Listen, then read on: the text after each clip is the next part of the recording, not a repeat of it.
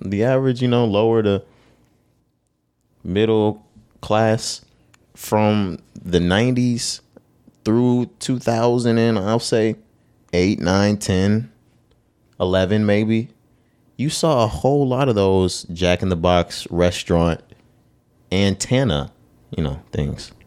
Toppers. Yeah, what, what, what antenna toppers? I was I don't know. You know what it's called? me and Cari were just talking in pre-pod about how um, that's one of those things in this generation that the uh, the latter uh, the latter part of Generation Z or the the next generation, I think it's called Generation Alpha. They probably won't know Jack in the Box for handing out antennas Yeah. uh, or toppers for the antenna because there's no antennas on cars anymore. Like I was that. about to say, yeah, cars don't even have them no more. yeah, Especially with us going to the electric yeah. You, stuff now. you can't just drive into Jack in the Box and can I get something for my antenna? Yeah, they not selling that no more. Sir, get the fuck.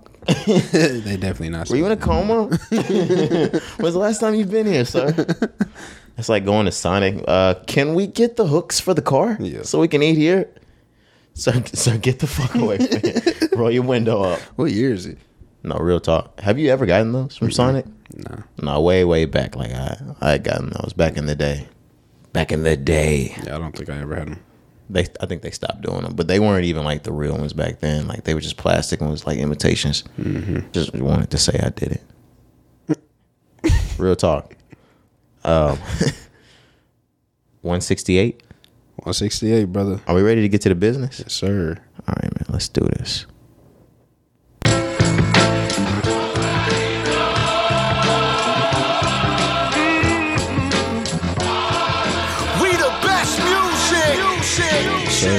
Another one. Another one. We the Young money, best podcast.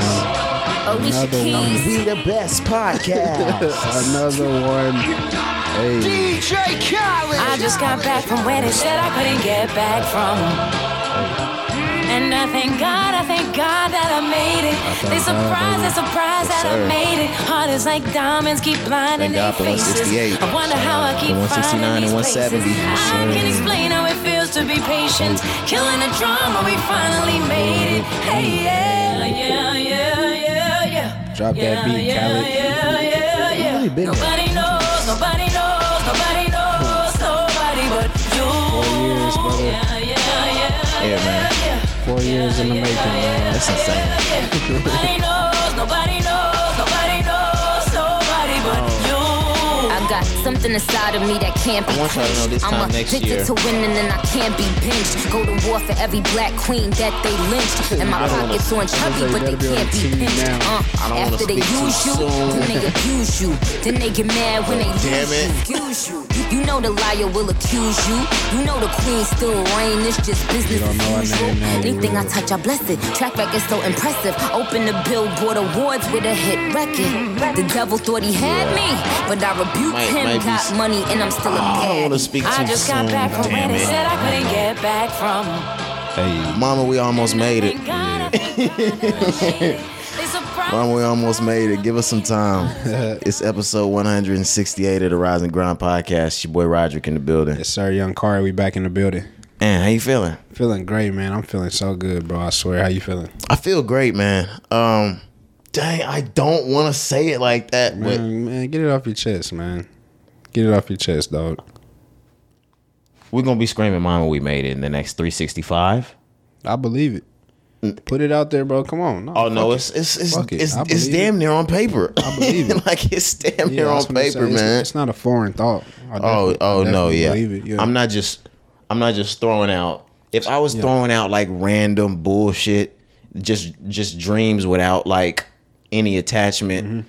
Yeah, that would be that would be ludicrous. But Yeah. um no, it's, it's definitely not wishful thinking. I'm throwing out logical logical statements. Mm-hmm. I agree with you. man. Oh, that feels fucking good, man. Damn it.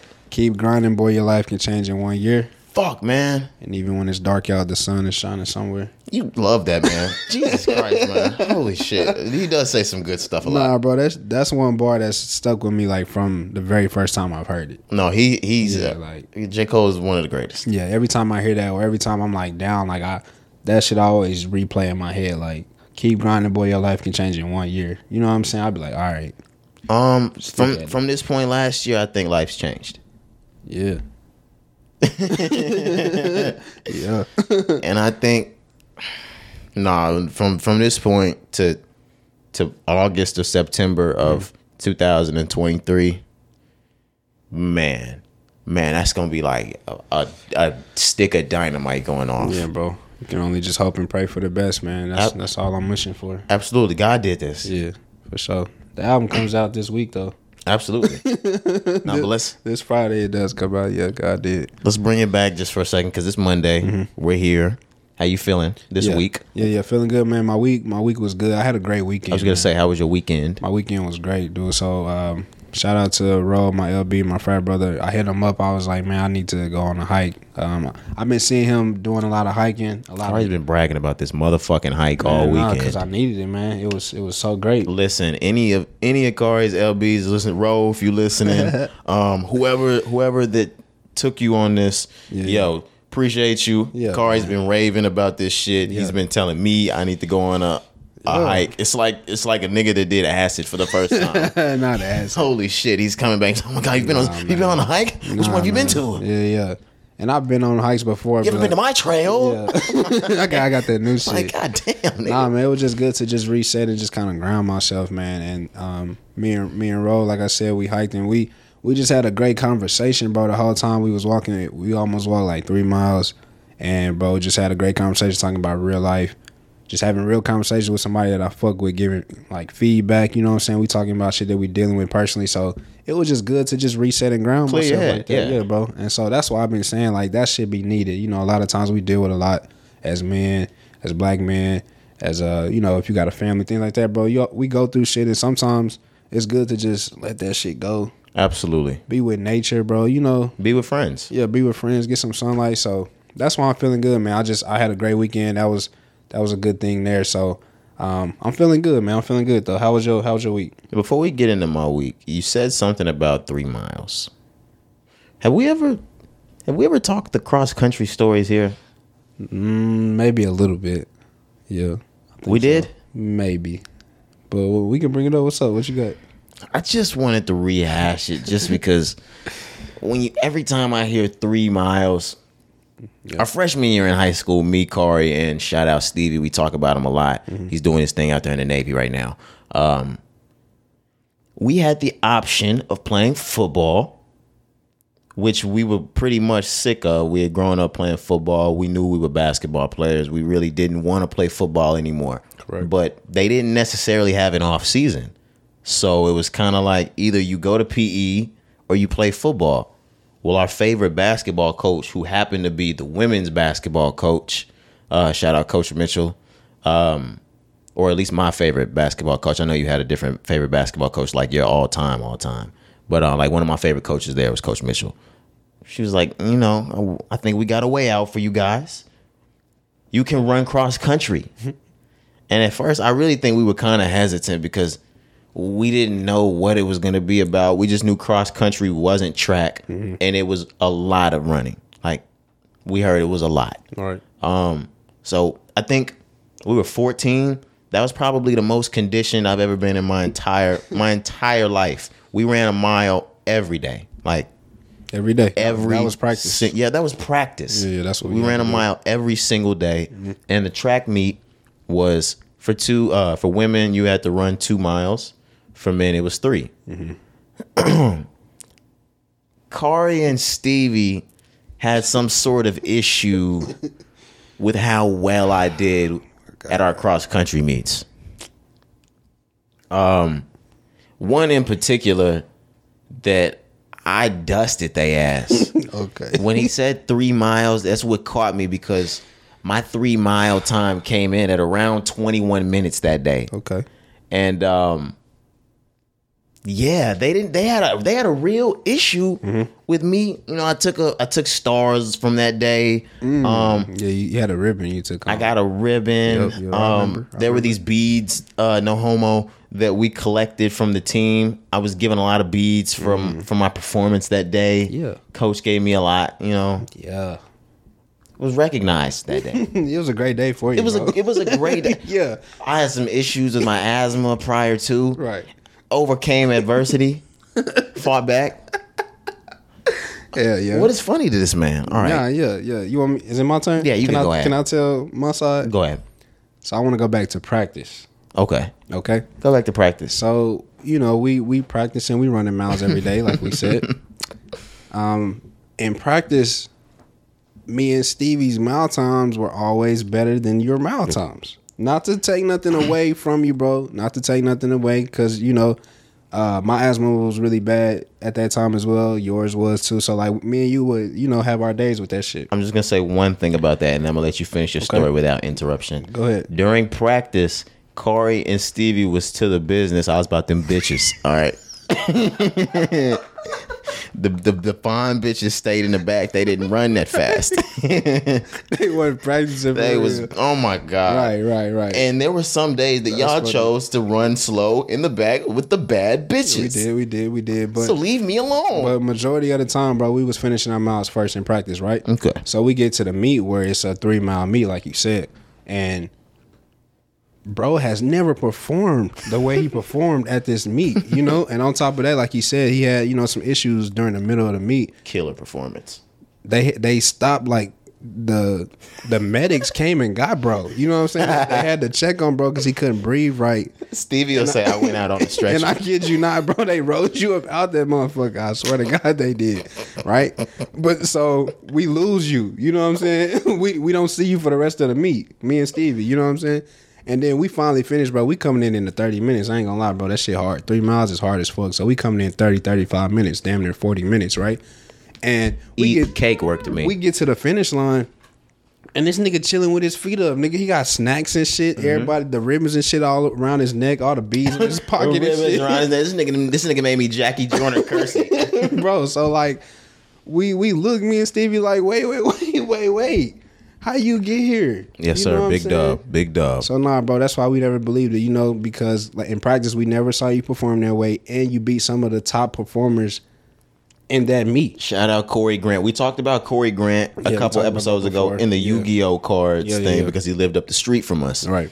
Corey Grant was a freak Bro, with this a- cross he was a country shit. Beast with that shit. a man. beast. When I tell you we did the mile every day for uh for practice, practice, yeah. oh, he was smoking everybody, every single girls, guys. It does not matter. He was doing like five, six minute miles at like 14, 15. It was We lived four or five miles from there. He could have ran home in an hour. Right, right. Like he, he would have beat the bus home. He would beat the bus I- I- home. I swear to God. I swear because the bus take a few minutes to Yeah, pull yeah, up. for sure. He'd beat the bus home. Yeah.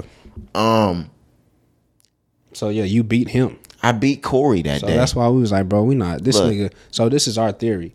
You got rolled to the finish line. They they let you finish. fucking bullshit. Swear, no way I swear to God bro. that didn't happen. Nah, man. All right, so this is what I'm gonna be transparent on what actually happened. I woke up that morning. I had a bowl of Wheaties. Michael Jordan was on the cover of that motherfucker. okay, okay, okay. Uh, what did he tell you? He talked to you. I just read the back. There's puzzles on it. Did the puzzles. You're gonna be the greatest. I got through the maze. Whatever. There was a fucking prize. That I was the one nigga to get the prize.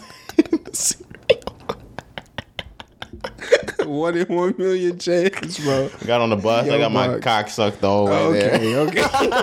All right, that's enough, guys. That is enough. I pulled up to the meet.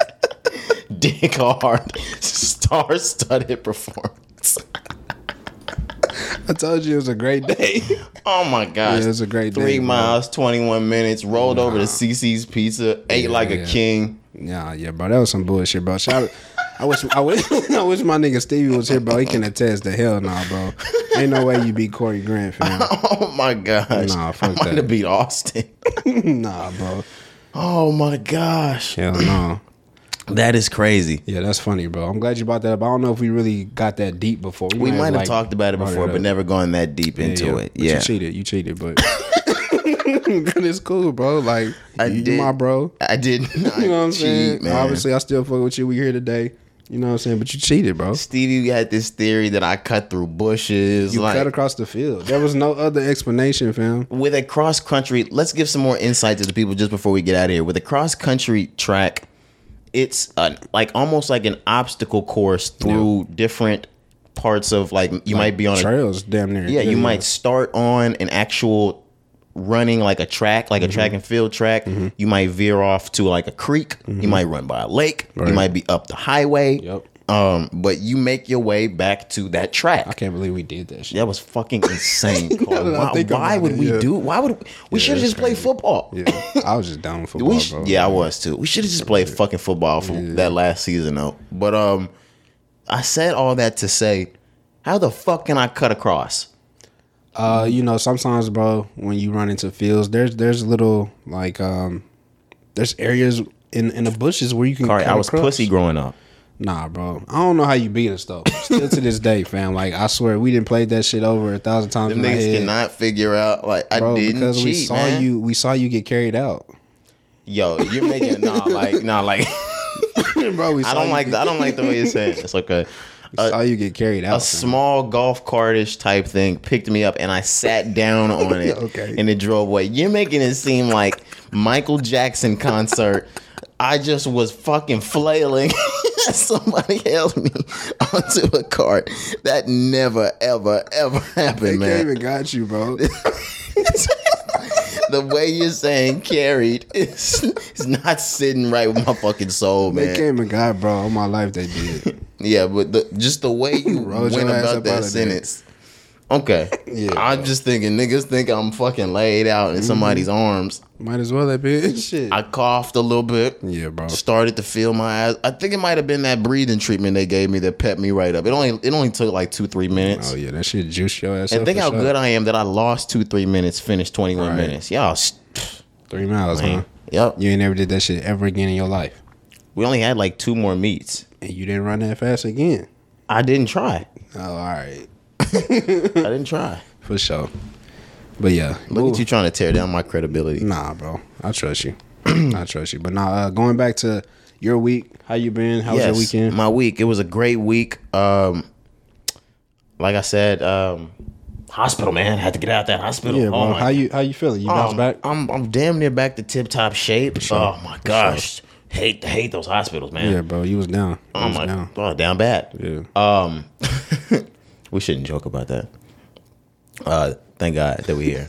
um, but the weekend was great. It was my nephew's third birthday. Um, over the weekend, he went to Chuck E. Cheese. That was either his first or second time going, but it was really his first time actually seeing Chuck E. Meeting him. Like every kid, whether you were born in the the 70s, 80s, 90s, 2000s, 2010s, 2020s you know Chuck E. Cheese. You've been to Chuck E. Cheese. It's just one of those fucking staples. Yep. Um, traditional for sure. Yeah, and it just happened to be the one that we grew up in. So I'm seeing him in all of these spots and different like obstacle things that I have pictures in in the 1990s. Oh, the same one? The exact same one. up. That's what's up. um, so it was a good time. You know, went back to the crib, like did the whole cake presents thing. That was Saturday. Um, that all wrapped up for him around 8.30 8.39ish something like that um, then i drop back to the crib because it's ufc 278 and i'm on that for the rest of the night Yeah, I heard.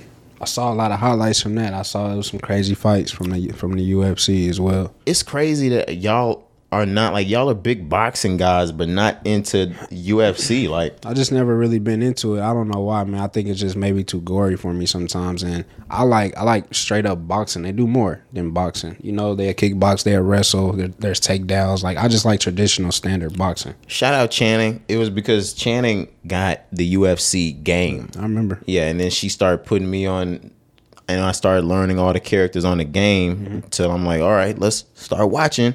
Um, so I'm the same way. Boxing is like, even outside of basketball, football, boxing is like my favorite sport.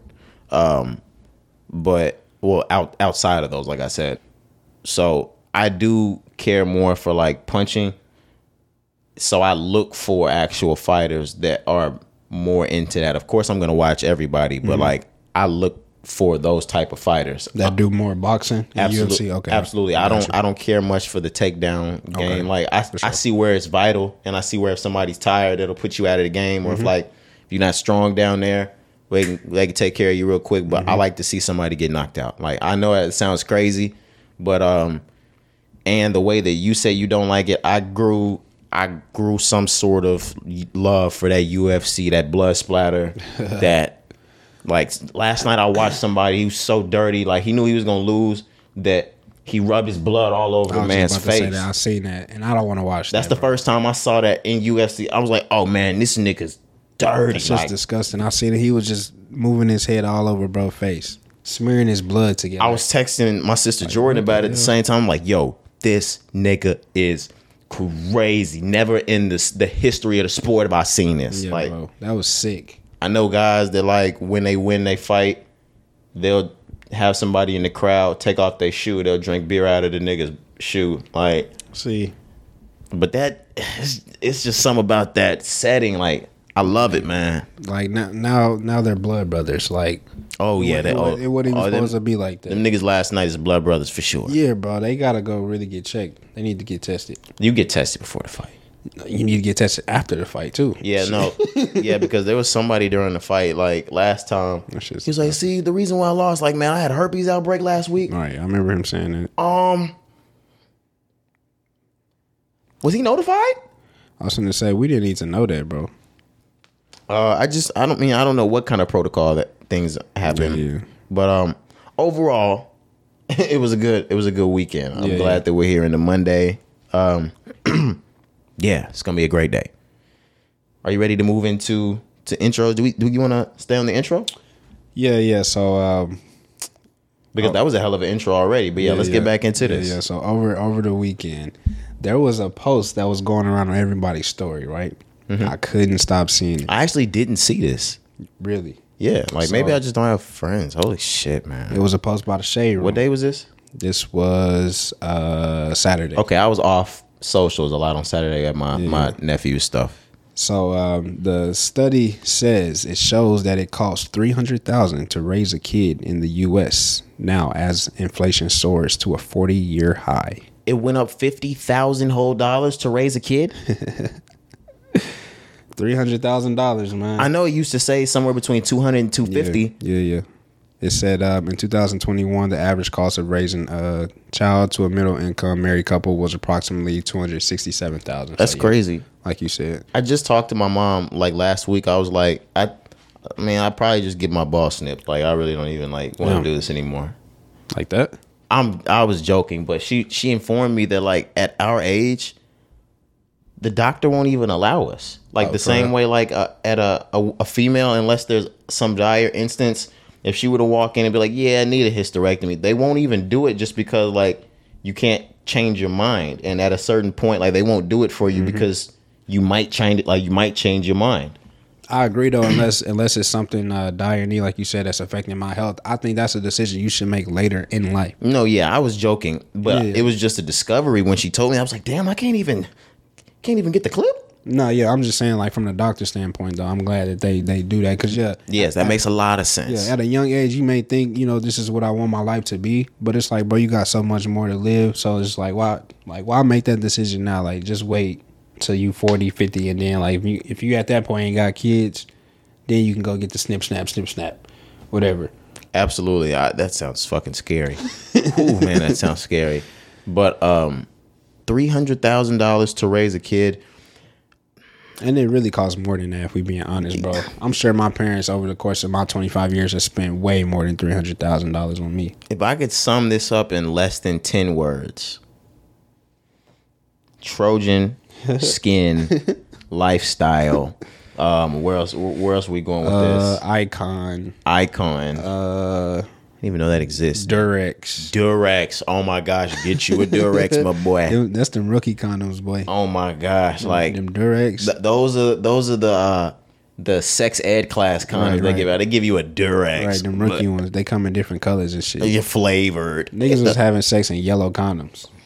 Hey, Red condoms. I don't want that. do you remember how silly we were as kids? Like we were just broke too. When we were like 17, 18, we would text somebody in the group, and it's because we live like two, three, one, two, three blocks from each other. All of us live on the one block, the other block, the other block. hey, bro, any of y'all have a condom? Yeah, bro, I'll be over there, bro. I'm gonna Yeah, pull up and give you a condom. Yeah, bro. I want my niggas to keep that Jimmy on. So, yeah. Absolutely. I used to have them hoes on deck. I swear to God, in my backpack at school, I used to be like, bro, like niggas just get them hoes out the backpack, bro. Because I was just like, here, if you need one, I'm glad my niggas wearing them hoes. So if you need one, man I got you right here. So yeah, but that's funny though. But three hundred thousand dollars, man. I, I, me looking at that, damn. Boom. this is brought to you by Trojan. we are never lacking. Brought to you by Trojan Condoms. Facts, facts. But no, It uh, hasn't even been opened looking at that, man. So because I'm abstinent. I've never had sex. that made me not even want to have kids. I'm like, damn, three hundred thousand. Man, that shit is. And people ask me why I want to wait until I'm 28 or 29 or 30 to have kids. Like that is why. Do you have 300,000 just slaying around? I don't. No. I'm gonna be Well, you, honest well, with you. you're never gonna be ready for a baby. Okay, I get And it. that's true. Yeah, that's true in a sense. But when you at this point in our lives, we still have that decision for us. We haven't made that decision. We haven't went through with having a, a child yet. So Yeah, as long I'm as going to wait. shout out to everybody that is raising kids right now. Um, but I, I'm saying like as it pertains to me, yeah, of course. Since I haven't made that choice yet, Right. I'm gonna preserve that for for a while, for as long as I can. Right. And like, there's nothing wrong with doing that. God willing, like I pray to, to to God a lot that I have at least three to four more. I up to I really tell him four since Mm-hmm. I'm I don't tell him anything, but I pray to God uh four more years. I want to be like 29, man. Yeah, and there's 30. nothing. There's nothing wrong with that. Like like you said, um, just because we have that choice. But I mean, if it if it were to happen, like that's just something you got to deal with. Like it's no it's no problem.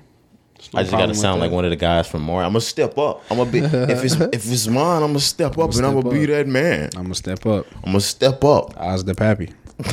Why, why is that always the thing? Like you could just say you're gonna be the dad and being the kid. Like why is it always the step up Why do we like, have to step up? Yeah, like what if I was already stepped up? Right. Like I don't have kids, but like what if what if I didn't need to take a step up? What if I was already ready? If I was already bossed up. Yeah, like what if I'm a boss? Like what do you mean Yeah, yeah. step up, nigga? Yeah, no, that makes sense. I have to step down for this little For motherfucker. this little nigga. I might have to stoop down to his level. I've been boss forever. For the baby. Nah, That's funny. nah, I'm just playing. That's funny. Uh, but no, man. So um, be careful, man. If y'all if y'all want to have kids, that's fine. But if you real life don't, reading articles like this should light a fire under your ass to keep that Jimmy on. Practice safe Tight. sex. Keep that bitch on tight, man. What Wayne say? Safe sex is wait. Great sex is safe sex, so better wear a latex because you don't want that latex. That I think I'm latex. That I think I'm latex, man. Ooh, shout out to Wayne, man. But nah, real talk. Keep them Jimmys on. Be safe. Three hundred thousand dollars. That's a lot of money, and I'm sure it's gonna keep going. And to me, honestly, honestly, I think that's just a wild estimate. I'm sure there's some accuracy to it because I know they have shit that they look at, but I think it costs more than that. Can we talk about how the price of the condom has fucking gone up? Oh my god, car! I paid six dollars for that three pack. Where you buy it from, though? The gas station. That's why. They used to be three dollars, four dollars in that bitch. right. But the gas station places like that, no, I'm sure the price ha- has went up. Yes, but like QuikTrip, Corey? But they're gonna, bro. No, they be taxing. They be taxing. You got to go to like the Walmart, the Targets, the grocery stores, and you got to buy like in bulk, Now, no, th- that that was for like uh quick instances. Yeah, like like you just was on the run. I feel you. I get you. yeah, yeah, like I get you. it's a backpack thing. Right, like, right, I get you, And I I, haven't you. even opened it. Right, right. I know what you mean. Ah, ah, ah, ah. Yeah, it's been open, guys. Straight and lightly, like a. but no, I know what you mean. But what I'm saying is like, gas station they notice shit like that, so it still may it's costing them three four dollars to purchase that, but they're jacking that shit up on purpose, bro. Mm-hmm. That's what I'm saying. So like gas stations, all these little places that sell little one off things like that, they're gonna tax it every time. Um, and yeah, I'm I'm bougie now, so like I I actually pay a little more. Um, even when I go into Walmart because I do buy in bulk. That was just like the quick thing. Yeah, yeah. Um, I'm, I'm using the skins these days. I'm not doing the I'm not doing the latex no more. Like those those, nah, We're not doing those anymore, guys. We're getting comfortable. We're doing water based things these days. Okay. More more motion in the ocean. Facts. I don't even know what the fuck I'm saying. All right, right for her. for her, right? For her For her pleasure. Okay. head ass. Nah, yeah, I'm fucking with it, bro. No, I'm just kidding. Uh, practice abstinence. You know what I'm saying? Yep, yep. Safe I've sex actually, always. I've actually never had sex. Yep, I'm a virgin. Virgin, almost like Mary. No, I can't compare myself to Mary. That's actually blasphemous. I'm sorry, guys. I'm sorry, God. Let's just let's just do it, Wave. Let's let's just go. All right, man. albums are out. New albums are here. Larry June. Let's not waste any time. Let's let's get into the man of the hour. Spaceships on the Blade. Larry June. Man, my favorite project that came out this week, man. Well, it's it's not the only project that came out this I week. mean, but- yeah, so we said that on Thursday that this was really like the only thing, but we ended up getting some more music. but- yeah, we got a couple more. Yeah, but Larry, man, Larry came through and dropped a great project, 20 songs, where it's just he's floating, so smooth. Larry, I've said this before. One thing that sets Larry apart, in my opinion, bro, when I say the nigga don't miss, yeah, the song sound good, but this nigga beats. Like he he picks the best beats. I think that's why he succeeds so well, bro. Cause it's like he pick he picks the beats that he knows are perfect for his flow.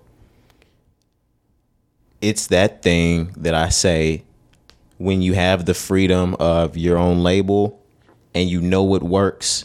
There's not A and R's. There's not quality control. There's not execs higher up pushing you to make this new sound or move toward where wherever the music era or the music industry is headed toward. Mm-hmm. He can just be him. That player ass sound that we like until he wants to change it, or until he finds a new pocket that he wants to to get comfortable. He's about to milk this. Right. If it what they say, if it ain't broke, don't fix If it it. ain't bro. broke, don't fix it. And it ain't nothing wrong with what he got going. Right, and that's exactly what he's doing, and he's actually improving on his sound, which is crazy to think about it. The thing about it is they're actually totally different types of the same sound. Right, right, right. That's Like- why I say he keep he keeps evolving it. okay, should I shouldn't say that. He keeps he they're completely different sounds with the exact same vibe. okay, That that makes so he doesn't all his songs don't sound the same. No, no, no. I don't want to say it like that. but the vibes are the same. the vibe is the same. Yeah, yeah. Player, Player, healthy, top back, ride, successful, women. breeze through your hair while this man like windows down. if she leaves, I don't give a fuck. Yeah, you know if what she I'm saying. Just if she's here, I'd love to have her. right. Oh my Just god, Just living life, bro. Man, player. oh, do you got, you got a player that shit sounds? If she's gone, I don't give a fuck. Yeah. If she's here, I'd love to have her. Mm. When you get to that level, like that's that's P. that's super P. Yeah, that's real P. That's real P. Uh, but nah, spaceships on the blade, man. This, like I said, this this album was crazy. I had a lot of people text me. People obviously know that we Larry fans, but when Yeah. when people hit you individually, like um, frat brothers, you know what I'm saying, family, whoever it may be, and like, nah, bro, this Larry sliding. Like, nah, bro, this Larry going hard. Like, I got text messages like, oh no, this this Larry different. I'm like, man, I've been trying to tell y'all, bro. Been trying to tell y'all, like Larry, Larry's that guy, man. But people see it now. The success is there. You can't like. There's nothing bad that you can say at this point. I'm so used to Larry dropping so often mm-hmm. that I was almost quick to say, bro, this is the first Larry album I've listened to in full length all year. But like we've said, this is the first project he's dropped all year. So yeah, that that makes a lot of sense. Yeah. He's got lots of features on here. Like we said, Babyface Ray, Curren$y, Syd from the internet. He's got 2 Chainz. Um, let's see, Wallow. I forgot about that. And yeah, Duckwrth Duckwrth. Yep. my favorite one on here, I think I told you before, is For Tonight from Syd or with Syd. Uh, but I do like that 2 Chainz track too. The second track, uh, Private Valet, it's one of my favorites. Um, there's a lot of these, but I only listened to it once, so I can't actually go through it like name by name by name. But um, some of them did stick with me. Yeah, man, they sound great. They sound great. Uh, don't check me. That's the one he's leading right now as far as like single. He dropped a video for that one with the album that came out on Friday. Uh, but it just sounds great, man. Just shout out to Larry once again doing the damn thing, bro. I, I just love, I love how much um, acclaim he's getting now, bro. Like I just, I swear, like that shit makes me happy. That shit makes me so happy. He deserves it. So shout out to Larry. Check that out. Spaceships on the Blade. and it's just like he's almost in I, I don't even want to say almost he's going mainstream in his own lane like completely mm-hmm. there's other people that are in that lane but they haven't they're not in that mainstream light yet like of course we'll always have dom kennedy that's in that light um, or I mean, that's in that line of of rap. You got Primo Rice, people like that, but Larry's as big as it gets right now. Yeah, Larry's A list, bro. Don't do that. No, Larry's not yet. A-list, man. Nah, he's uh he's right at like B plus. I was gonna say before you get to A. He's on his way. And I was Yeah. listening to a lot of things Larry said. I think he, I forgot what interview he might have just Rolling done. Stone. Okay. Yeah. The nigga's just about his money, man. Yeah, yeah. Like, I'm glad you brought that. up. I forgot because he said um he said he, he only works on he only gives himself like three hours a day to work on music. Everything else is just living his life. He said rapping gives him anxiety. Mm-hmm. So he doesn't even do that for long. I rap three hours a day. Yeah, yeah. But he, he said if you think about the consistency, if I rap three hours a day, 365 days a year, you you got something there. Some magnificent numbers. Yeah, yeah. He, was, he said like um, the outstanding yeah, numbers. he was like, "That's outstanding." then, I, then you done outstanding numbers. I was like, you know "God damn!" This, He's so playing, I was bro. like, "This is how he uses numbers in a sentence." yeah, man. I hear him say it in raps, but like Yeah. When you hear something like that, like the first time you hear Rich the Kid and Migos used that way in a sentence, you're like, "Oh, that's how you use it." Mm-hmm. yeah. And we knew how we were using it, but I had never heard hear it in a Larry. Yeah, then you're doing outstanding numbers, and I'm like, or doing magnificent numbers. I'm like, That's funny. oh, good job, Larry. Way to go, Larry. I was going to say you're doing good. Yeah, uh, that shit funny. He said, "Could you use it in a sentence?" we got um, and I don't even mind saying this in front of the audience. Shout out the audience. We're gonna we're gonna shout y'all in just a second.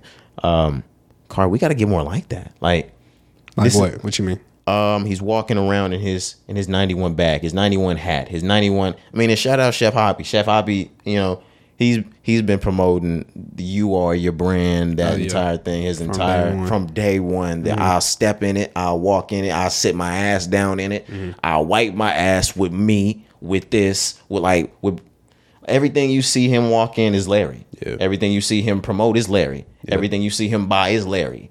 Um, his business, like it's just that shit is player. Like Yeah, bro. I, no, I, I love that too. A lot of artists, um, I don't think a lot of artists get that. That building, yeah, bro. We trying. You see the pillows and shit. we trying, but no, definitely, bro. I definitely fuck with, like you said, um, his brand is called Midnight Organic. If y'all don't know, so he definitely always got that on. Always rocking his own shit, like you said. drinking from his store. drinking from his store, numbers, you know, tagging that, everything, bro. So y'all love it. Bro has really expanded on his brand too. And that's the thing. Like he said it himself. He was saying this three years ago, so I can only imagine what it's like now.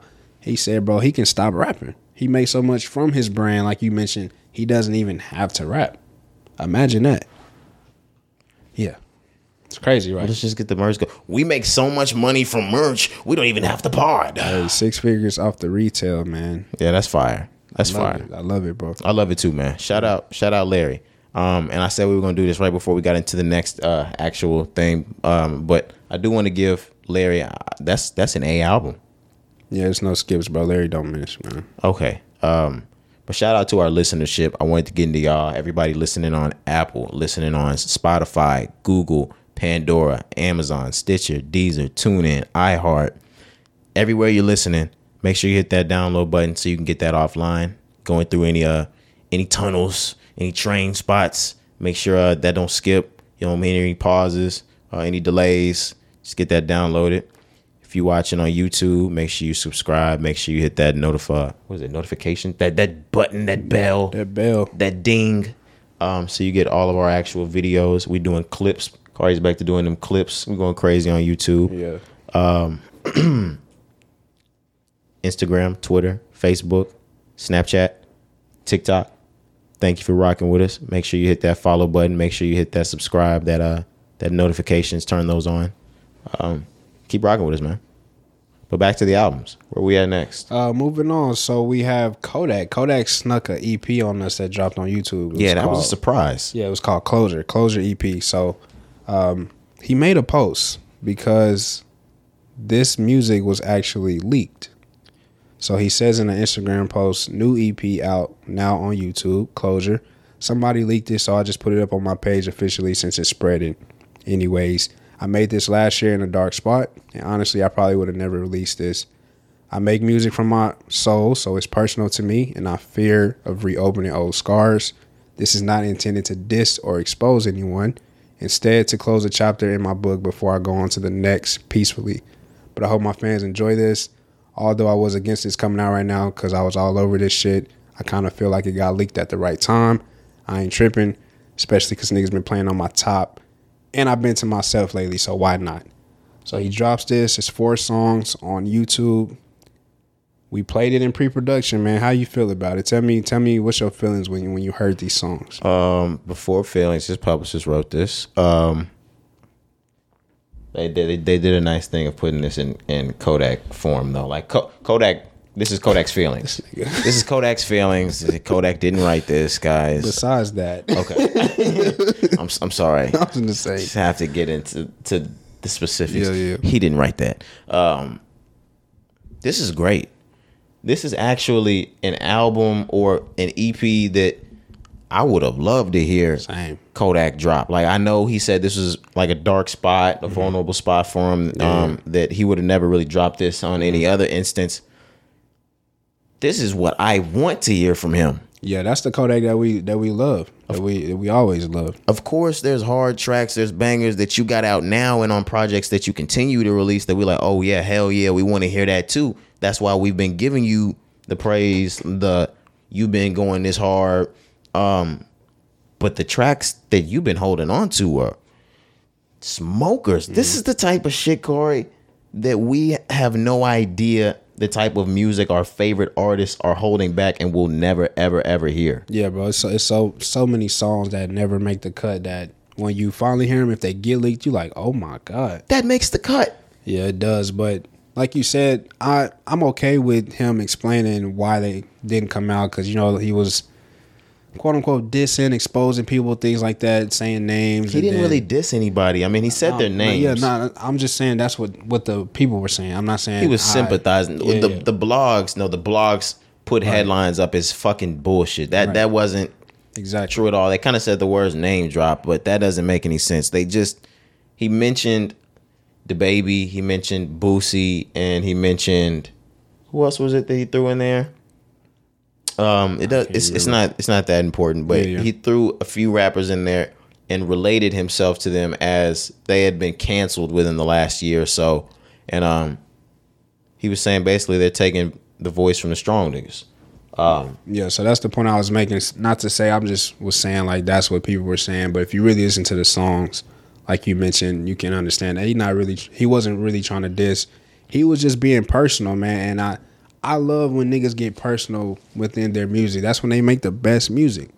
Like he said here, of course, I probably would have never released this shit because it opens up, you know, wounds and dark places in my life. But sometimes when niggas be going through shit in their life, that's when they make their best product.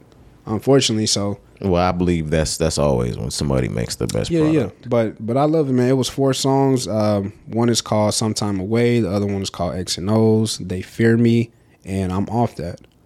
Uh, all audio tracks there on YouTube. But yeah, if you haven't heard it, man, check it out. Another conversation we was having about Kodak. I was asked this question over the weekend. Shout out to Ro again. He said, "Who's had the biggest year so far of 2022?" And I I couldn't really think of anybody. I sat there and I was like, "Man, I really don't know." And he was like, "It's Kodak Black." Yeah, this isn't even an argument for me. I wouldn't even even like even if you were to ask this just like without without um prior conversation. Yeah. Yeah, I would I would automatically say Kodak Black. I was actually thinking something like this earlier this week. I'm glad that you had this conversation. Shout out Ro, he all over this podcast today. um but yeah, from January to now, we've talked so many times about how oh, here's Kodak. Is Kodak gonna do this again? Can Kodak come back again? Snapping. Product uh, project snapping. Feature snapping. Song snapping. He's kind of stayed away in the last few months from social media drama. But um, of course, he's still all over social media. He'll do his little trolling things to get like you know he'll do his clout shit. But um, as it pertains to rapping, he's been going crazy ever since Super Gremlin, and he hasn't taken his foot off of the pedal. He's been going nuts. Nah, yeah, I couldn't agree more, man. When he said, I was like, oh, yeah, that that's easy. I don't think anybody's had a year like Kodak Black in 2022. it's not even close. Like the way we're gonna talk about, um, I think probably next pod, something like that. I think the ba- uh, not the baby, little baby's on the way, something like that. Little baby would just have to go on a run the entire rest of the year, just smoking it, smoking it, smoking it for me to feel like Kodak Black sits at number two because he's there's nobody that can. We're sitting at almost September now. Yeah. There's nobody can take that from Kodak right now. Yeah, and I think he's gonna finish it. Not to say that niggas like Baby and other people who are gonna uh, drop music for the remainder of this year. Not to say that they're not gonna drop great music, but as far as like staying hot and consistent, and every time you get on somebody's song, you killing it. Nobody has done that like Kodak has done that. This It'll be on their albums. Oh yeah, he, he was on Kendrick Lamar's album, bro. That's Right. why I'm saying, like, Right. yeah, this nigga had the biggest year. He'll fam. make his way to the Little Baby album, Yeah, I'm course. sure, and Of he'll course. make his way to Schmirk's album before the the year's over. Mm-hmm. So, um, he probably um on DJ Khaled shit, more than likely. oh, for sure he's on that album. Yeah, yeah. Did we not send something that he was already like? Nah, it was uh, There was four people that was on the cover of a new it was Durk, DJ Khaled track. it was Twenty One Savage, Roddy Ricch, and Durk. Okay, Yeah, you know that's coming. I'm gonna need some different artists from him. I mean, bro, you know, We're gonna need to throw some people differently in the mix. we'll see. You don't think so? I know should he? Yes, but we'll see how it sounds because that's all one song. Those artists, that's all one song that they're gonna be on. Oh So, yeah, no, I was. I know. I meant like doing that, Yeah, then yeah. doing Roddy Ricch. Of course, we saw him already. We saw Durk in there already. We saw Lil Baby. We already heard uh, Lil Baby Drake. Like, you know, I agree, but I'm saying there, there's still so many other people to get because those artists right there is just one song. oh yeah, yeah, yeah. I know. there's I know. still so many more that yeah. But I agree, like yeah, I want to hear something different as well. I want a different sound. Go get go get some uh some singers, man. You know, just do something different. I, I agree. I agree. I just yeah. Okay. We're not we're not on the DJ Khaled tip right now. Yeah, so not yeah. yet. Not yet. Not yet. We'll so that so one. yeah. So we'll save that. Yeah. Um, but ending with Kodak, this was good. This Check was, it out. Yeah, This was four tracks again, right? Yeah, four tracks. Yep. Closure EP on YouTube only. is great. Put that on your on your phone though. Put it on your own DSPs because it's that good. Yeah, yeah. I'm, I, we already talked about Yeah, how we're gonna get that to our. phone. Yeah, it's, Yeah. it's, it's gonna get there. Man. sorry, sorry, Apple. Sorry, YouTube. We're gonna have to. We're gonna have to get that off your hands really Facts. quick, man. I need that. Um, but let's go ahead and move on. Meg Thee Stallion, her album Traumazine. Uh, it's been out for about a week now.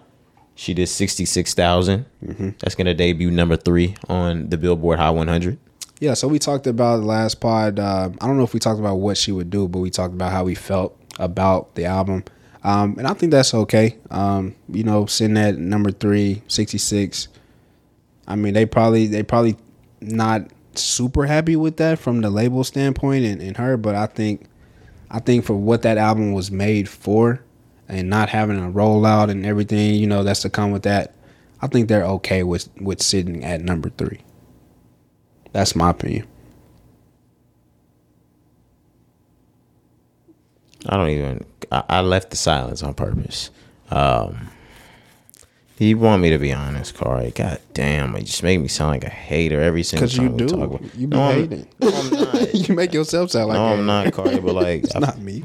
it is. You're making me sound like a hater for going hard on on an album that, in any other instance, if somebody was that big, it doesn't matter how close it was. They announced the drop. Somebody that we just, we talk about how she has a clinch on the damn world, Corey. Nobody's albums is selling like that, bro. You know this. Corey, the And biggest, she's still all the on the biggest heels in of Beyonce all the biggest in the world are doing hundred. Not Megan Thee Stallion on an album that has no rollout and no promo. Like you want people to sell a hundred thousand. Chris Brown didn't sell a hundred thousand. Like you know the climate. She's not Beyonce. Chris didn't do a hundred. What did Chris do? He did like 70 first week or some shit like that. You expect Meg to do 100K off of Traumazine, bro? Off of Traumazine. Yes, You're crazy. I don't. Corey. Who's the biggest female rapper in the game right now? Not Megan Thee Stallion. Who? Who is it? Cardi B. Nicki Minaj. Not Meg Thee Stallion. Come on now. It's definitely if we're talking about heat right now, it's definitely Cardi first, and then we're gonna go with Meg. Like Nicki do not got this bitch heated up right now. crazy, bro. Nicki, and she'll always be Nicki. We talking about a heat factor level. Yes. She's not hotter right now. super freaky girl.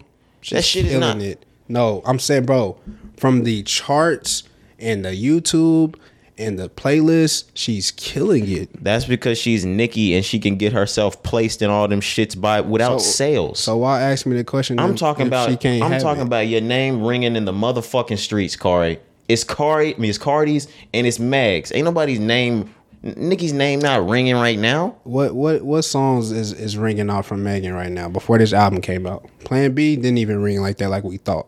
What, What- else was ringing? What was the little fucking track that just dropped like didn't she just drop some shit like Pressurelicious, Yeah. with Future. That one was was ringing, but that was right before the album. But before that, bro, she didn't have nothing. She had Plan B, but it wasn't ringing during like that. during the whatchamacallit era, the I'm not even trying to please don't make me seem like I'm putting on a cape for Meg Thee Stallion right now because I really just came in.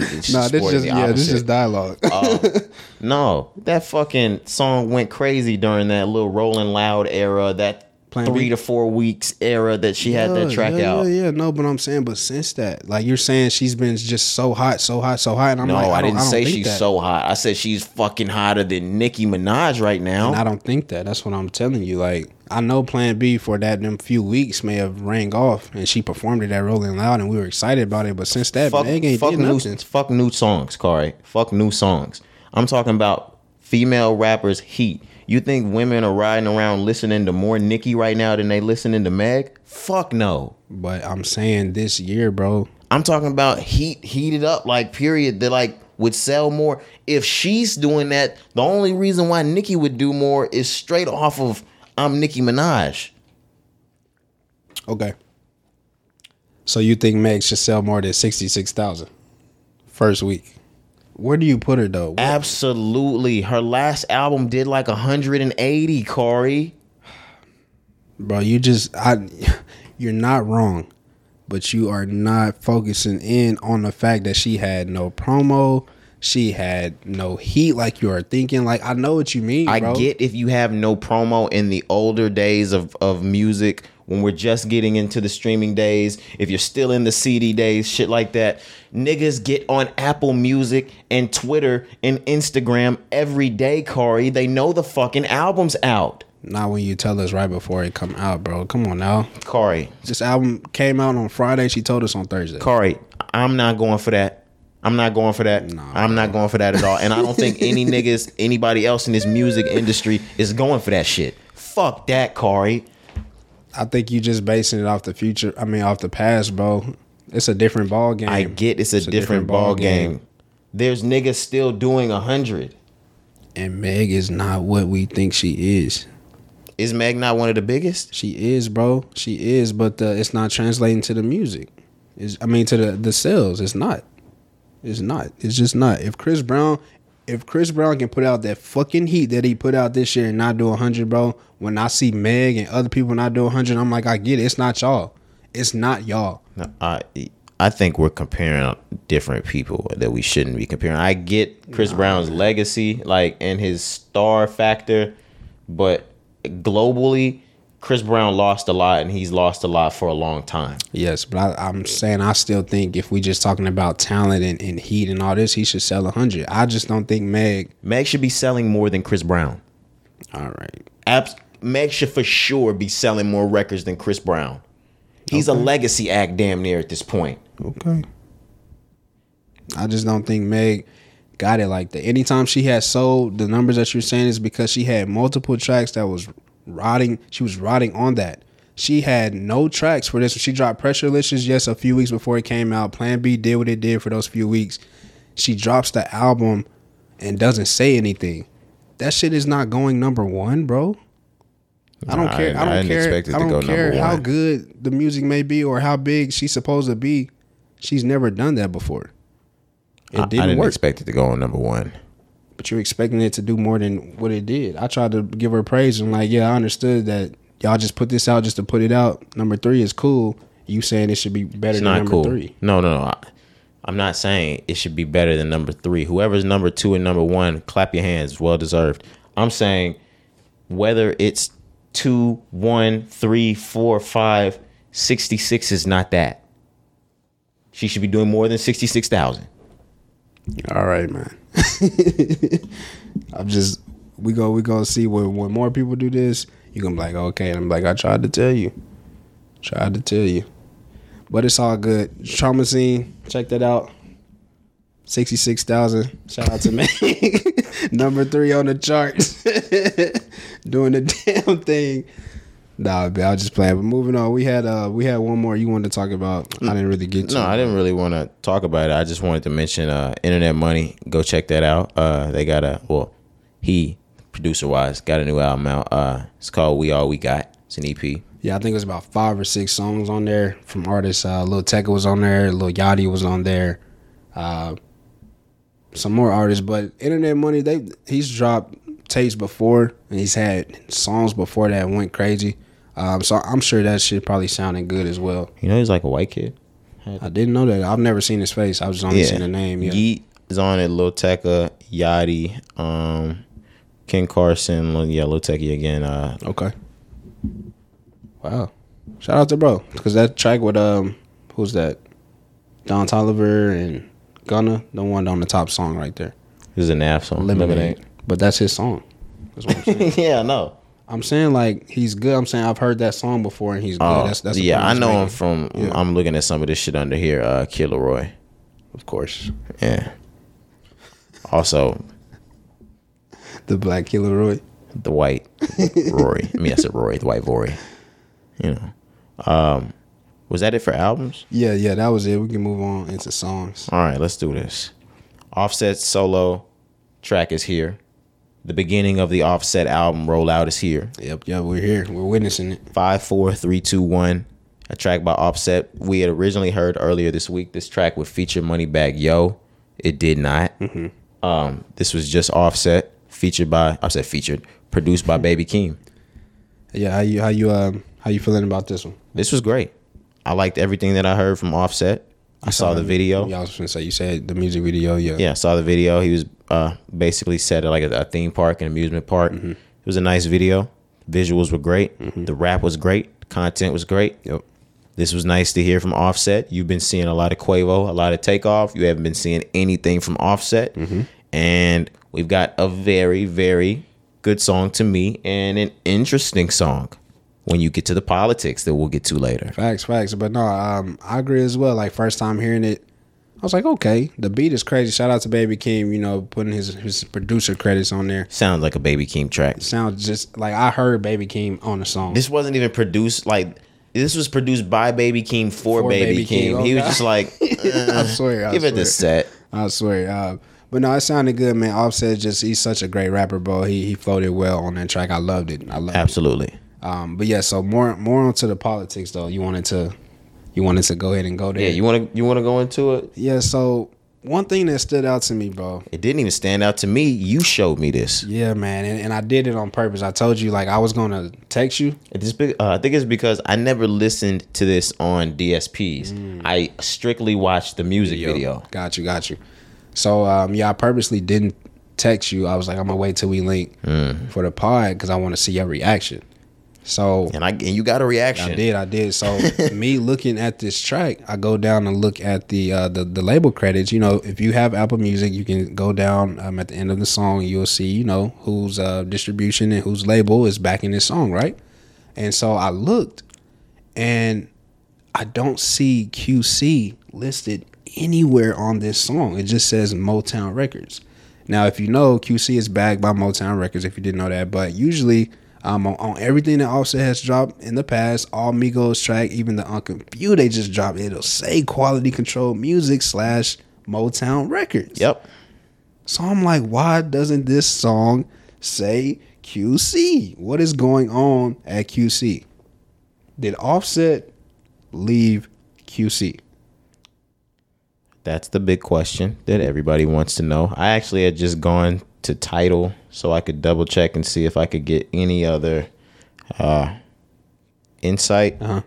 I, I don't see anything that has anything It's not even to do with there. QC. Swear to God. Um, so when Jakari showed me this, I was baffled. I immediately swiped up and I typed in Quavo Takeoff's name because I wanted to see if Quavo, I mean, sorry, if Offset's name and his music no longer appears under the QC management or the QC the label tag. Just Quavo and Takeoff's Unc and Phew music that has just recently been released. Right. So if Offset's off, they've got to be off too, right? Right. They're still on the label. I'm looking at the music they just dropped within the last two months Munch, yeah. it says QC Motown, that whole UMG. Um, and then you look back at offsets that just says Motown, UMG. And my head went the fucking swirling, Corey. Offset is definitely left. Yeah, QC. bro. Um, I, I think I think I think that relationship has come to an end. Maybe I think we may be witnessing like firsthand that QC Offset relationship maybe coming to an halt. It's uh, it's uh, it's only it only sucks because last week we thought that they got us. We had stopped. We were like, ah, they fucking got us, Corey. They pulled one over on us. and it looks like Offset's pulled out of the deal. Yeah, I think he may just be uh, being backed solely from this point on by By- Motown by Motown. doing his Um, own thing. And it's weird. It's weird to, to even to see that and, and speculate and you know say that because we still don't even know what's going on here between the three. And maybe the label now at this point, maybe Q and, and, and Coach P as well. You know, you we just don't know who's involved. So it, it sucks, bro. But no, that that means something. And I know y'all probably like, what? Nah, bro. That means something because you you made it a point for QC not to be on there. Well, I'm I'm Roger Taylor, so even if we don't have the truth, we're definitely gonna fucking swirl around some fucking rumors. Um, the rumor mill. it's it's been wide known, not even a rumor. I mean, yeah, it's been known. Even even before the Unconfused shit, it's been known that that there's been tension not just between the Migos themselves, Yeah. but between the Migos and their situation with QC. Yep. We heard about this before Culture 3 dropped, and we heard that that might have been a reason why Culture 3 took so long. Yep. Um, and QC, um, P had to come out and say that there was no beef between them and the Migos. Um, offset, Takeoff, and them, they had to state the exact same thing. But in the background, if you're privy to information, you knew there were quarrels going on. You knew there were fights going on, real fights going on Yep.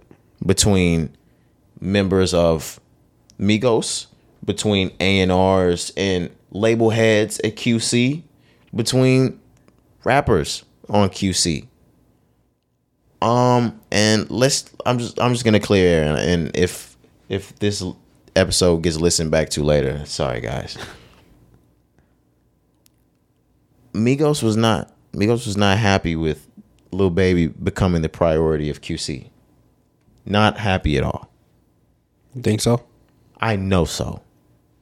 I know so. 100%. I know that. Why do you think that? I've listened and, and heard of uh, of real real real fights go on about it. You know, like real fights between members of that label Okay. and heads of that label, executives of that label.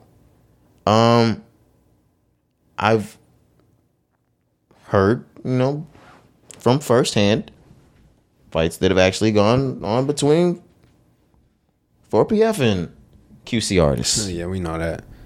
Studio fights, Club fights. club fights. Yeah, yeah. That was reported. I remember that for sure. Niggas getting their chains robbed and shit Slapped like that. across the face and shit. Yeah. Um QC uh, well let's just say Migos Migos and Lil Baby are not fans of each other. At all. Okay. At all. Label drama. Ooh. And they haven't been they haven't been Yeah, for this, years. I was going to say this has been going on. This at is- least gonna 2019. yeah, this 20 so yeah, 2018, 2019 something like this is not new. yeah, yeah. I, I knew that for sure. The moment Lil Baby popped, it Yeah. became a problem at that label because it was it was homegrown and it was Yeah. for Migos, so it seemed like Migos would be the bread and butter forever. But you're not always you see the way 2017 came and they were the biggest in the world and they're not anymore and now Lil Baby is of course you're gonna put the money and the res- like not the respect the money and the attention um and and all of the events that are gonna go on and things like that behind baby Yeah, it, it makes sense. It's business. yeah It's business. Yeah. but I also understand people that have been the number one at a label before. That's like, okay, I'm not going back to being treated like two, three, four, five, six. Mm-hmm. I'm gonna go somewhere where even if I'm not number one, I'm being treated in my own way, like I'm my own number one. Yeah. And there's not a hierarchy here right now. No, yeah, that makes sense. And you would think that there would be a conversation about that from the label. There probably was. I mean, we, we would hope. Yeah, this, this, We would this hope. surely probably was. I'm just saying, like from the Migos standpoint, if there was a conversation, this is my thing. If there was a conversation that was held, you would think they would react differently. So me, Um, a lot of money with a lot of money, Cari comes with a lot of power, comes with a lot of ego. right, right, right, and I get it. They built QC. Niggas was saying QC when Streets on Lock was dropping. I understand. even outside of building it, money and fame comes with ego Right. that you can't tell niggas nothing in And I- some instances. I get that. I get that. I'm just making a point. I'm saying like the fact that they are Oh yeah, I'm not differing. Have acted and have reacted to the way that they have for the last three four years it makes me think like damn was there a conversation that was held? Because if there was you would think niggas would be um okay with it more. But i understand these are niggas you know what i'm saying? These are hood niggas like you said they came up to it was the migos label bro. They were on top of the world. I get it. Here comes this little guy and now he's trying to take our place. Fuck him. You know what i'm saying? I, I get it but I'm just looking at the bigger picture because now look at where we are now. You know what I'm saying? Now it's like everything is about to fucking implode, bro. like, except for baby, like he's the only one, and shit. Who knows what his future is? Is like you know that's some more speculation. So it's just like damn. Now that's something that I always wondered. I always wondered if Lil Baby would stay with QC. I think we've actually heard him say things about not Yeah. staying forever. Or we or we've talked about it for sure. It sounds familiar. I think we've heard things. Yeah, maybe. I don't know. I don't I don't want to confirm that. Yeah, yeah, Um but you know, it sounds you know, it sounds believable. yeah. It does. Um but yeah, Offset is definitely off of the label, guys. Yeah, he's definitely off of the label and, and, and definitely about to drop his uh his follow up to his debut album. So the album that's coming out, is this going to be his last album with QC or is this going to be his newest album with Motown? It's a great question, bro. Looking like it's just gonna be his first on Motown. That's weird. Hey man, I'm telling you that shit. They I mean, but also being a, a homegrown label, they probably had that situation settled to where he could leave mm-hmm. this label quietly. okay. It's not Hopefully. a big legal thing. It's not one of those type of things. Yeah, let's just drop this song and not put QC on there. Make it easy so nobody really can um, know the facts. We can just speculate, you know. So I'm sure they probably they may have went ab- about it like that, maybe. But The same way Offset. Kendrick did his thing with TDE. yeah, yeah. I mean, you didn't fulfill your well. He he told people it'd be his last album. this wasn't a fulfillment or Yeah. something where you owe us this, this, and that, and then you can sign off something like that. A family, and this is how we're gonna handle you leaving. Like that's that's how it should be. Yeah. And I don't know the whole details, but if that's how it went with Offset, that's how it should go. Yeah. Um, But it it should really go with them reconciling. This should not be happening. I don't know what's going on with QC, but between the three of them, this should not be happening with with cousins and, and things of that nature. Sorry. Uh, but yeah, we can move on. Staying in singles, another song that uh released on YouTube. Everybody was just dropping shit on YouTube this week. Uh, Fivio Foreign, London Freestyle, dropped on YouTube. We heard that as well. How'd you feel about that one? It was good. I mean, of course, it's Fivio being Fivio. Yeah. We're on a drill beat. Yeah, Um, but this sounded good. yeah, yeah. It was it was an it was a throwaway, but I liked it. No, I, I liked it. Like I don't have anything bad to say about it at all. I really actually wouldn't have called it a throwaway. It is a throwaway, throwaway, but it doesn't sound like one to me. No, no, no. I didn't. I wasn't saying like it sounded like one. Just it's a throwaway. Um, but it was cool. But yeah, Yeah, check that out. It's on YouTube. yeah. When shit get dropped on YouTube, a lot of times like I hardly go back to it. That's why I wanted to make like emphasis on the Kodak. Like that's one that I really want to put and like download. But sometimes, Yeah, I, I have to get that one on my Yeah. on my actual DSP. But yeah, sometimes when when artists like they just drop them loosies on YouTube, like I listen to it once, I'm like, okay, it's cool. So this is one of those for me, but A lot to of the, take away the- from it. A lot of the loosies that go to YouTube, I don't listen to. Yeah, that's what I'm saying. But this Even one, this once one is what I mean. This one was cool though. Okay. Um, Cordae dropped two singles. These were on uh, all DSPs. I actually didn't get the name of those. That was stupid. Um, he's got one out that was called Unacceptable, and the other one was called So With That. Yeah, we played these. This is my first time hearing it because it actually dropped last Last week. week on the 11th. Yeah. 11 yeah so um yeah these i didn't even know these dropped Yeah, I didn't until I actually was scrolling through reels on Instagram and I heard somebody doing a reel with that as the audio. Uh, so with that, and I was like, man, what the hell is this? This can't be from the last album because I heard the last album. And it was so with that, and that's my favorite one from this two pack. Probably yours too. He got super lyrical on that one. Um, soulful you can't count this kid out. I can't even call him a kid because we're like the same age. Right. Um, from that industry standpoint though he's a kid No, to yeah. everybody else yeah But Cordae is the fucking truth, man. He's got basically a two pack out. Um, I already gave you the names. Fire. Both Yeah. tracks are fire. The first one's more of um, sing songy. Um, of course, there's rap in it, but there's hook melody type shit going on with it. The the second one, so with that, it's just straight soulful bars.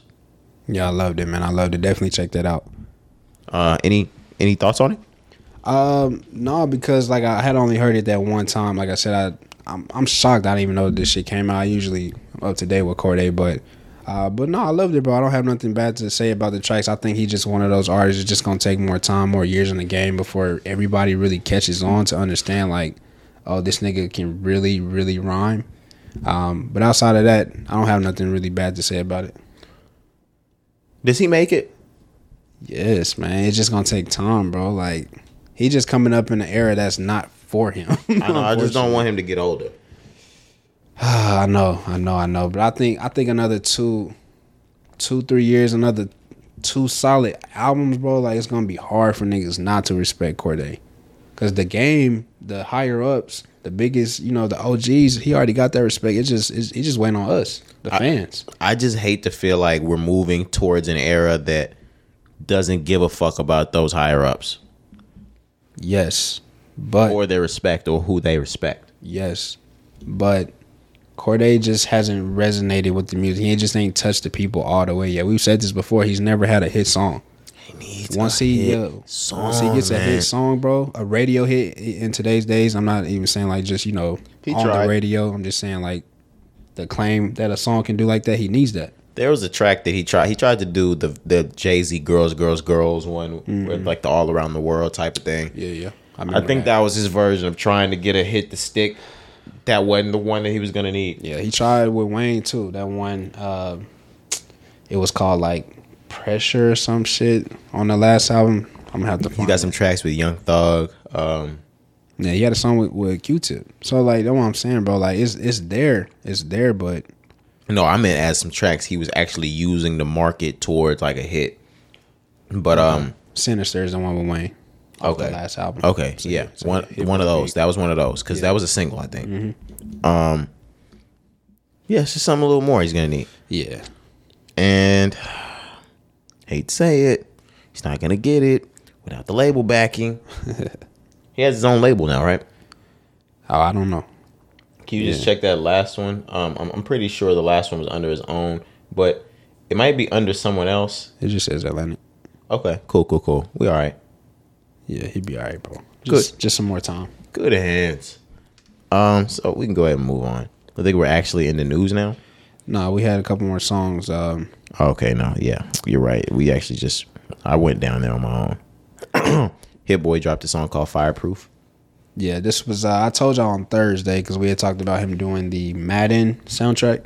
I say he was actually going to drop a song um, on Friday, and this was the song. Um, it's a quick, like two minute short song. He switches up the beat maybe like halfway through. It starts out slow, and then he goes into like a more upbeat, uh, showing off his rapping skills. But this is a solid song. I'm guessing Hit Boy's probably working towards a, a solo project. So um, it's probably just like the leading song, but it, it sounded real good, man. I, I liked it. I, I definitely enjoyed this track. Okay, so is Hit Boy working on a collab track, I mean a collab album or a solo album? Because at first we thought it was gonna be like we heard the game shit, then we heard the Dom shit. And we were like, oh yeah, he might be working on like something for a group, but then some of the game shit started to become games music. Um, but that Dom song is is it gonna be on a solo Hit Boy album? You know, it just Hit Boy has so many different connections. It's so hard to say because him and Dom have their half a mil group, so we can always say like, yes, this is probably solo, but it can always go on another collab that they do. Um, the game, like you said, I know he produced, executive produced his last album, but I'm sure they had other songs that didn't make the album. So I just never know with Hit Boy, bro. He's always, always working. Um, but I think he's probably gonna drop a solo project soon. That's just the feeling that I get from that song course with uh, with Dom, and then with this. Um, but but we'll see, bro. Like I said, that nigga, he's so unpredictable, bro. I, I never know what he's doing until he drops it. I mean, I guess this would be the time for him to drop a solo track, like I mean, a solo album. If if if there hasn't been a better time in the mm-hmm. world for Hit Boy Facts. to be under the lamp of everybody watching him, this is his best time to drop a solo project. Yeah, I think the last one did Chauncey Chauncey Hollis projects. I think that came out 2020. So I think he ain't even dropped a solo in two years. So yeah, I definitely it's time. It's time for it. Yeah, I mean, I don't think there were eyes on him back then like there are now. Nah, So, not not at all. so yeah, I'll be looking forward to whether uh, whatever it is that he decides to drop. Um, you want to move on? Yeah, we can. Forty two Dugg dropped a track called "I Don't Give a Fuck." And I didn't give a fuck about this song. Yeah, I love forty two Dugg. It's not for me. Sorry. Nah, yeah, this one was just um you know, we, we know his situation. He's still, you know, incarcerated, so they're just dropping music, the label. It's one of them songs they probably could have kept. Um but, you know, they gotta get music out. I get it. His name gotta stay, you know, relevant, things like that. But yeah. And he's got a fan base, so some people are gonna listen to it. People want to hear it. So right, right. It was at the top of the Apple Music charts, of course, like it always going to be. Um, not a lot of people drop music, but still, it's Dugg. Anytime he drops, his name is going to be at the top. So I'm sure they they just put it out for that. But yeah, I just wasn't a fan of this one too much. Um, but I, I may listen to it again just to really see how I feel about it. Okay. I think that does wrap it up for the singles though. Or did we have more? No, that was it. Okay. All right. We can we can move on to the news. Car, you definitely wanted to talk this first. I want to talk about this too. Diddy took time to get on socials over uh, over the past week, and he stated that R and B is dead as we know it, man. Yes, bro. Do you agree? Absolutely not. I don't agree with Diddy. I, I man, I just I, I feel like I'm Squidward on this podcast. Like I'm just are, crushing bro. everybody's fucking dream. You are, bro. Well, I mean this pod. but I don't give a fuck. Um we can get into the the entire is R&B dead, this this and that, and I do want to get into that so we can just clear certain things up. But Diddy doesn't even think this shit. Diddy is on a promo run for his fucking album, and Diddy is saying things that are gonna go viral. Agreed. I agree because um, nigga, you just put out an R&B song. With, yeah. with Bryson Tiller. With Bryson Tiller, who would be a part of what you call killing R&B. What right, the game that you said is dead. But uh no, bro, even myself, I definitely don't think that R and B is dead. I think we're actually getting Some of the best R&B we've of the had in a long time. Oh yes, yes, but it's not getting recognized. Like people like Lucky Daye, Dvsn, fucking um who who just dropped? What's his name? Snoh Aalegra. Snoh Aalegra. Um, I'm thinking Giveon just dropped.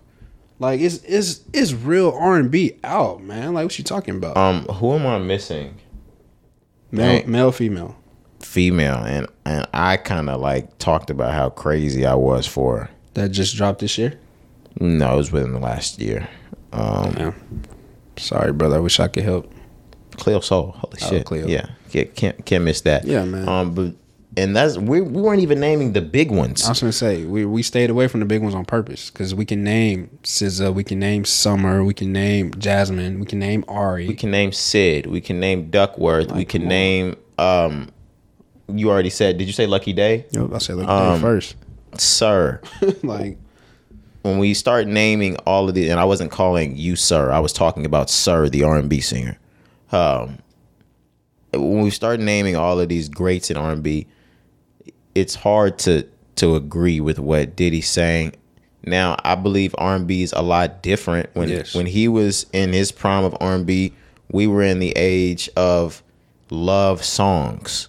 We're not in the age of love songs anymore. We're in the age of heartbreak songs. So there's no more the of the I love you baby making songs. It's the angry sex songs now. Like so yeah, the dynamic of the genre has definitely changed. But you're getting a new version and a great version of, of R and B. Absolutely, man, and and I agree. Like these days, a lot of people say the music is more toxic, and that's what more people go to.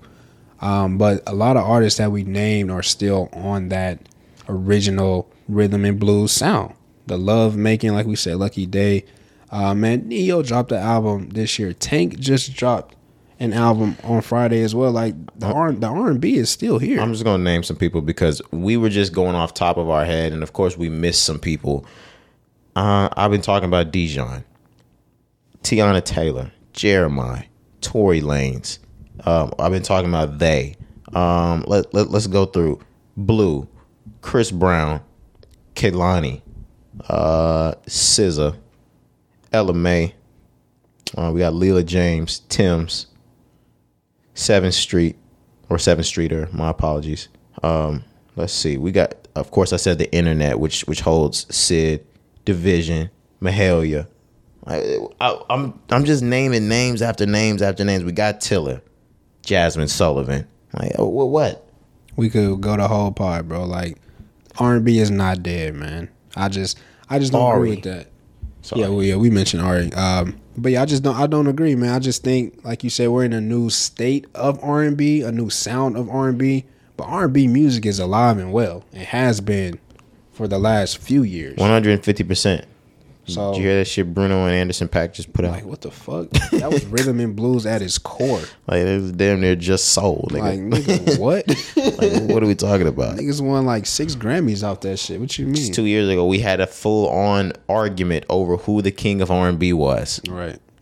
The fuck are we talking about? Facts, facts. He's on a promo run, like you said. Um, I want to get into Chris Brown. He responded to him. He said, "When's the last time you heard a slow song on the radio? Niggas saying R and B is dead. Respectfully, shut up. People nowadays want fast food instead of a real meal. Don't blame the real singers out here because channels do. People because channels because what channels do. People have to see music videos. BET damn sure don't. Neither does MTV. And then the industry be forcing shit on people when the real music lovers know that shit is garbage. So that just kind of leads to my, my point He couldn't have said that better. my point earlier. Yeah, like they, it's not being pushed the same, bro. It's not being pushed like R and B is. Um, they're trying to make it like a lost art, and it's really not.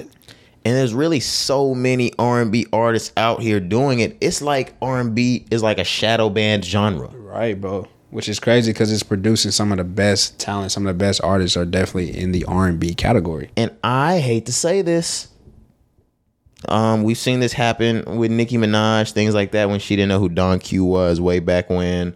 Um, the same way when you see a brand new album coming out and Diddy grabbed a Bryson Tiller song that was three years old.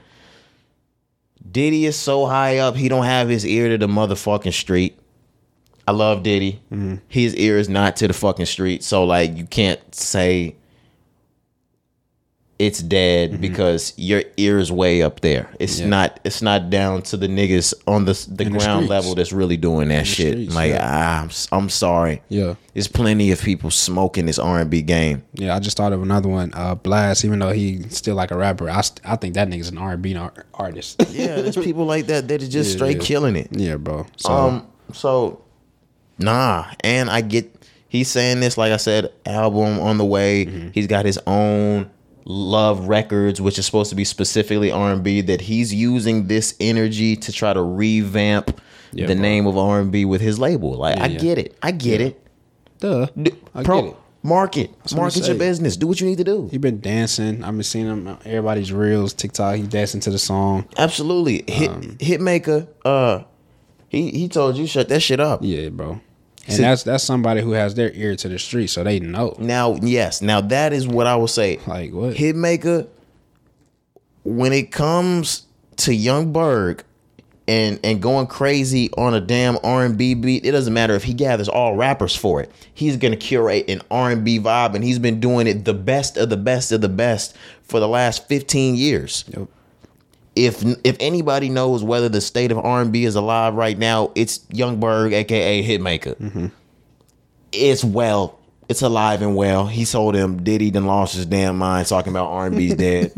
it's so much good R and B out. If uh if you can't notice, you, got to be out of touch. Yeah, just like stop we said. trolling. Like we said. The two last things he just said were exactly. He wrapped that up in a short tweet. Yep. Out of touch, and you're trolling for your new album. Yep. All in one. Stop it, Diddy. He really, we really could have just read his tweet and moved right. on. I was gonna say it been out the conversation, but uh nah, Diddy, stop it, bro. We understand. we we know the music that you probably have coming is great. I get it. You wanna be on top, you wanna bad boy this shit again with, with Love Records. I get it. I get it. But don't do this. Like, Don't don't do this, bro. this is another instance we just talked about, or I talked to you about in pre-production. Nas did this in like 02, 03, whenever it was Stillmatic or Rap is uh Rap is Dead. Hip Hop the Rap. Hip Hop is Dead album. Yeah, yeah. Oh my gosh. Hip hop was alive and well then. Bro, that was like the peak of hip hop at that point. He had niggas all on his back. Niggas was on the train. All the Yeah, old bro. niggas from rap were like, You're damn right, hip hop's dead." The oh new niggas were fighting for the resurgence of oh hip hop. God, We're not gonna go through this all over again. Diddy looked at the Nas blueprint of hip hop was dead and was like, "Oh, I can run an album out like this." But look, Diddy, social media wasn't out at Stop that, that, time. Stop that shit, Diddy. Niggas will drill your ass, bro. Like Mm, Pause. niggas not Why playing. do you keep doing that, Corey? Come on, man. My fault. Why you keep doing that, man? My fault. My Bro, fault, hey, dog. My fault. What the hell? My, yeah, that one was bad. Niggas will drill your ass. That was bad. Oh my gosh, My Corey, why you keep doing that, bro? I'm trying, bro. I don't even know. My Like, God, pause. yeah, I'm really not like this all the time, guys. No, you're not. Why do you do this on mic? I don't know, bro. I've been slipping. He's like he waits till he gets on wax to, to Right. fumble his words. Yeah, bro. I'm tripping. We need an etiquette class for this guy. I'm tripping, bro. But nah, niggas are really like for real. During the social media era, you can't get this shit off that niggas was getting off back then in the early 2000s. Like it's not gonna work. Absolutely not. not it's not gonna work. But like we said, we get it. The album promo, he even um, was posted up with, with JD recently. That's another thing that Diddy is just keeping his name out there. Well, JD actually responded too and said the R&B is not dead. right, right. But I'm just saying, like Diddy is keeping his name out there. Remember, he did the Caresha shit, That album's on the way. gave her her show. That Diddy, I mean, of course, the label, now. Mm-hmm. the label, of course, is vamping up. But that Diddy album already it got pushed back due to the pandemic. That was supposed to come out last year. Yeah, yeah. That Diddy album is on the way for sure this year. Mm-hmm. You might get, you might get that somewhere between this month and like before October's up. You're gonna get that Diddy album. I say. Maybe. I don't doubt it. Um, but yeah, he did the Caresha please thing. He's he's still all in the light with Caresha. Yeah, yeah. Um, So him and JD was posted up. That's what I wanted to bring up. You had mentioned. So um, they were talking about. So we told y'all last episode about Triller and uh, Verzuz them being sued. So JD and Diddy hopped on Instagram Live and they were having a conversation about that, right? And they they said whatever they wanted to say about that, but inside of that conversation, you know, of course, the conversation gets brought up about a Verzuz between Diddy and JD right. possible Verzuz down the road. So Diddy was like, you know, this is not gonna be no no real battle. This is just some some hit for hit shit. You know what I'm saying? Fuck all the like pin us against each other. Let's just go hit for hit. So I wanna ask you, in a hit for hit versus battle, JD versus Diddy, who you rolling with? Diddy. Ooh. I like. I think I like I think JD's JD, catalog more. I don't know. I think I might like JD's catalog more, but I think when it comes to hits, R and B hits, hip hop hits, when it comes to hip hop hits, JD don't got enough for him. You ain't you don't got enough Kris Kross, Debrat, and Bow Wow no. to to whoop Diddy's ass. Ah, yeah, you sleep. Who we? Jagged Edge. Jagged Edge was so so deaf, wasn't he? Like, yeah, I think so. That, and for that we got. I mean, I love Jagged Edge. It's my favorite '90s group. But for that we got 112, I'm going JD.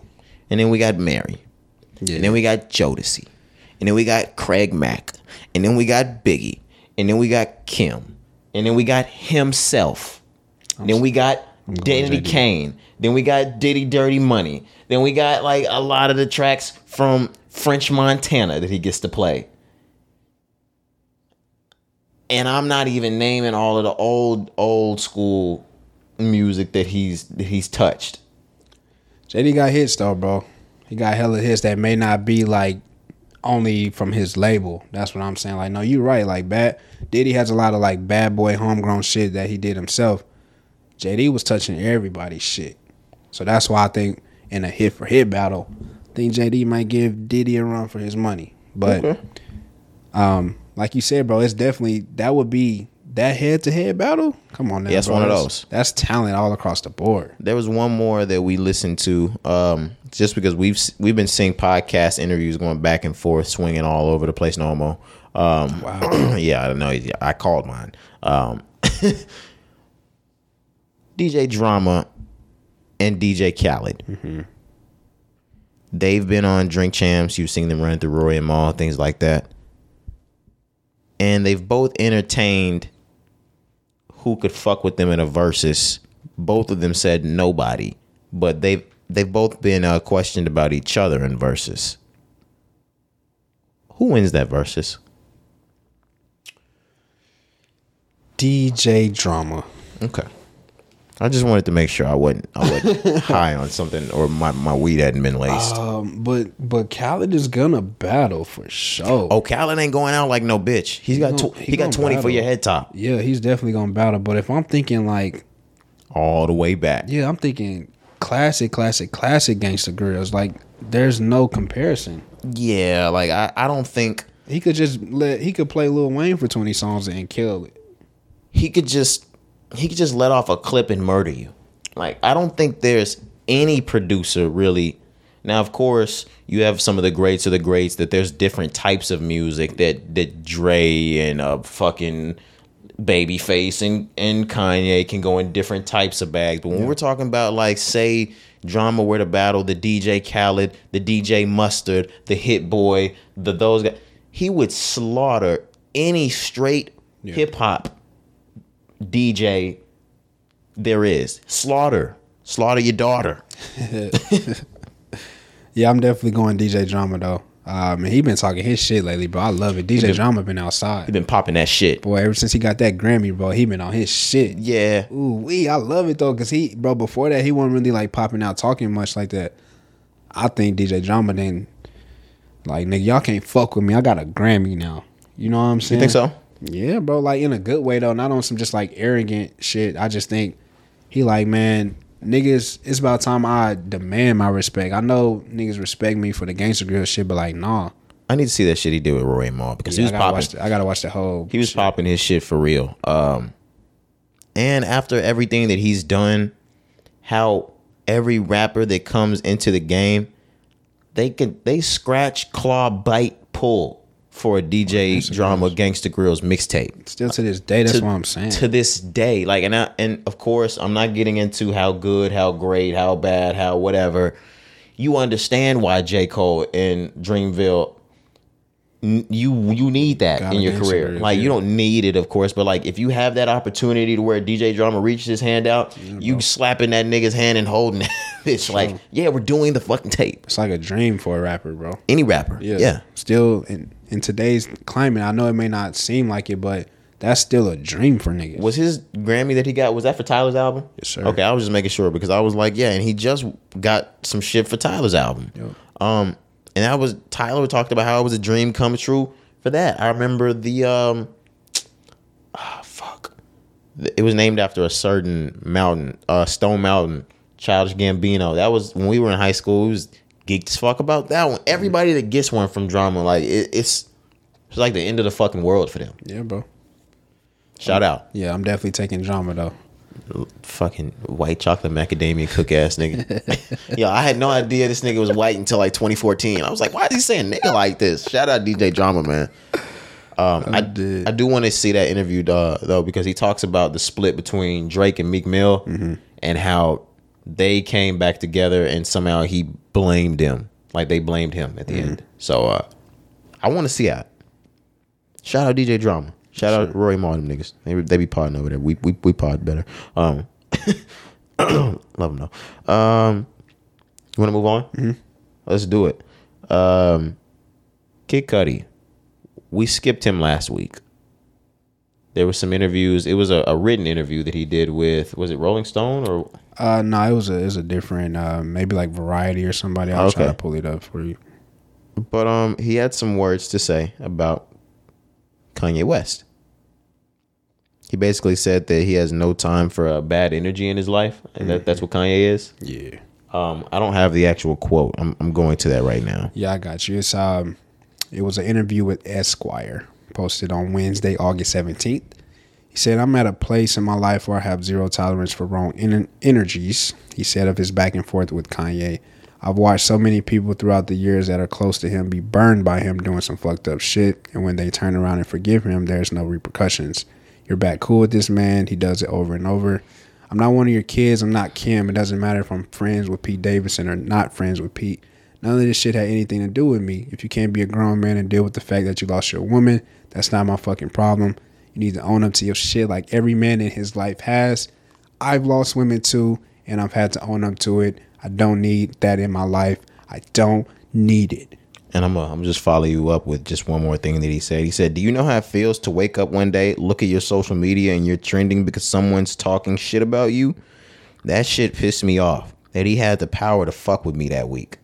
That he used his power to fuck with me. You fucking with my mental now, bro. That's my mental health, bro. And this is something that I've said from the John even before this interview. Um, I said, bro, you know, we know how Kanye, I mean, Cudi has a um, a, a gentle mental, like like Ye likes to say.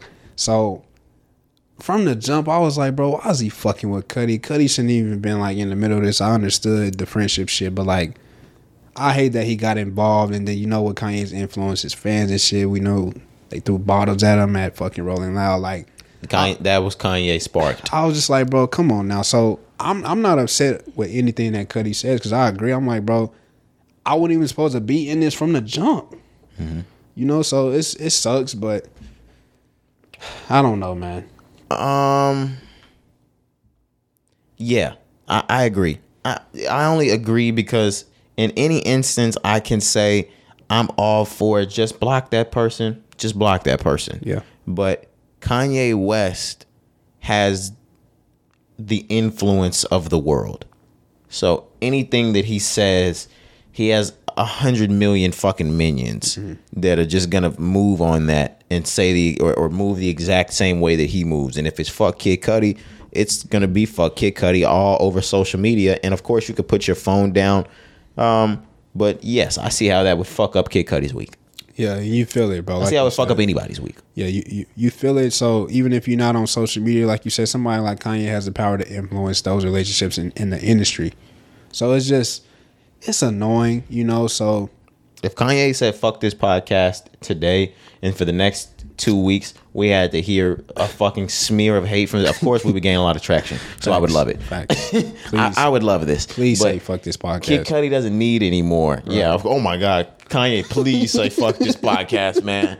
Oh my God. We'll go crazy. Facts. But um I'd rather you like it. But um I can see why that would fuck someone's day up. And someone that's already famous, like I said, and doesn't need any more recognition, doesn't need his phone being blown up, doesn't Right. need to be fucked with this week, any Right. clout, doesn't need to go back and forth with you right now, Kanye, over anything, because I'm in a great space. Yeah. Yeah, I'm not mad at him. I get it now. Within this interview, he did post some crazy ass pictures, man. They had some credit. He was he was naked in the fucking pictures. I was like, come on, Cudi. Um, yeah. Come on, man. Like, you with your dick in the sock. bro, he put his dick in a sock, bro, a Dior sock or something. I was like, come on, Cudi. I get it, bro, but like, I don't get it. I've heard about some of you sick fucks. That was never really my thing. Hollywood's a sick place. Oh no, I meant like putting my dick in the sock. That was like one of those Oh, things bro, for yeah. like. bro, I never, I've never done that. Now, like, is that like a white guy thing? Nah, bro, I think that was just like a generation before us thing. Okay, because I don't know how you niggas masturbated in a sock. That I- sounds painful. Yeah, bro, it, that shit never has sounded like the the way. I can't see what's going with what when I come out. Is there gonna be lint in my dick hole? I, what? How is this going? Do I do I pour lotion in the sock? Mmm. Maybe. That is fucking gross. I don't know, bro. I've never done that shit. That is absolutely gross. never done that shit. So, but yeah, I think I think that's a generation before us. That's some shit that like they did back in the day. You know what I'm saying? Because bro, like But they had hands back then too. I don't know, fam. I didn't skip my hand and go to like a pocket pussy. No, I think it was more for like where is the nut gonna go? That's just an easy place where the, you can catch it. I'm thinking that's what the sock was for, but I don't know. I real life don't know why you would use a sock. Like I've never, bro, in my life. I'm like, bro, a sock don't make sense. It doesn't make sense. I swear. it sounds uncomfortable Yeah. and hard to maneuver. Yeah. I- Itchy. Yeah, like, and I, I, I get you guys might want to beef up like whatever your whatever is. Nobody's dick is as big as a sock hole. So like, how are you guys handling this? Are you, to, are you like grabbing the top of it so we're like making it like tight as a vagina? I don't know, bro. And then when you go to do your laundry, your socks stuck together. Like that's that's just disgusting. Yeah, now you got nut feet. All right. like whether you wash it or not like do you ever think about that like sometimes like damn like i did the laundry but like i'm showering now with like this towel that I just Oh, used. Oh, yeah, oh, like, oh, I be thinking about this all the time. oh man like oh man Oh man. Facts, bro. Nah, that's hilarious. Uh, but shout out to Cudi once again, bro. Uh, the, the interview, like we said, was with Esquire magazine. yeah if you want to look that more up yeah, check that out It was a good read for sure. all right now i don't want to take everybody down but we're gonna have to take it down for just a second over the weekend we had gotten word that quando rondo had been involved in a shooting to which um i'm when it still seems unclear whether or not he was hit i know he's good he's in stable condition um and is just fine no matter whether he was hit or not i can't i'm not sure So I think, and when it first came out, of course they say he got hit, but I don't think he really got hit. Okay, yeah, there's, because there was a video. There's a video of him running around, and of course, if you got hit, you can still be running around off adrenaline, things like that. But Right. he just didn't look like he was injured, bro. no, um, but who was injured? He was with a friend of his. I'm not sure how close to the friendship. It seemed incredibly close. Um, and we found out that person was shot, and they didn't make it. They passed away, unfortunately. Um, and you you could see that all over Quando. Yeah, definitely looked like th- their relationship was super close. Maybe his best friend, and He cried out. yeah, it was. I mean, it was broad daylight, bro, at a gas station in, in California. Is that where they were? Yeah, and um, I think it was said that those people were meant for Quando. That shooting was meant for Quando. Yeah, for sure, for sure. Uh, but I mean, it's not it's not much really to say. You know, um, of course, want to send my condolences for that loss. Prayers up, rest up. Um, But the streets are not safe, man. Like, especially for somebody like him and everything. You know, all the beef shit. Like, niggas got to move around more carefully, man. Niggas have targets on their backs, bro. It's crazy how these. yes, years go by, but there's still areas in which streets need a body for things. Yeah, bro. Um, and that sucks to say that that after that's this, sometimes the streets need a body and they have to have it. And they're not gonna stop. Yeah, they're not gonna stop until they have it. Um, That's that wh- that's fucking where we are. It sucks because that situation should have n- never happened. He wasn't the gunman in that situation. Um, he was with the gunman in that situation. Mm. Um, it stopped all that man's money. He can't tour, can't do shows.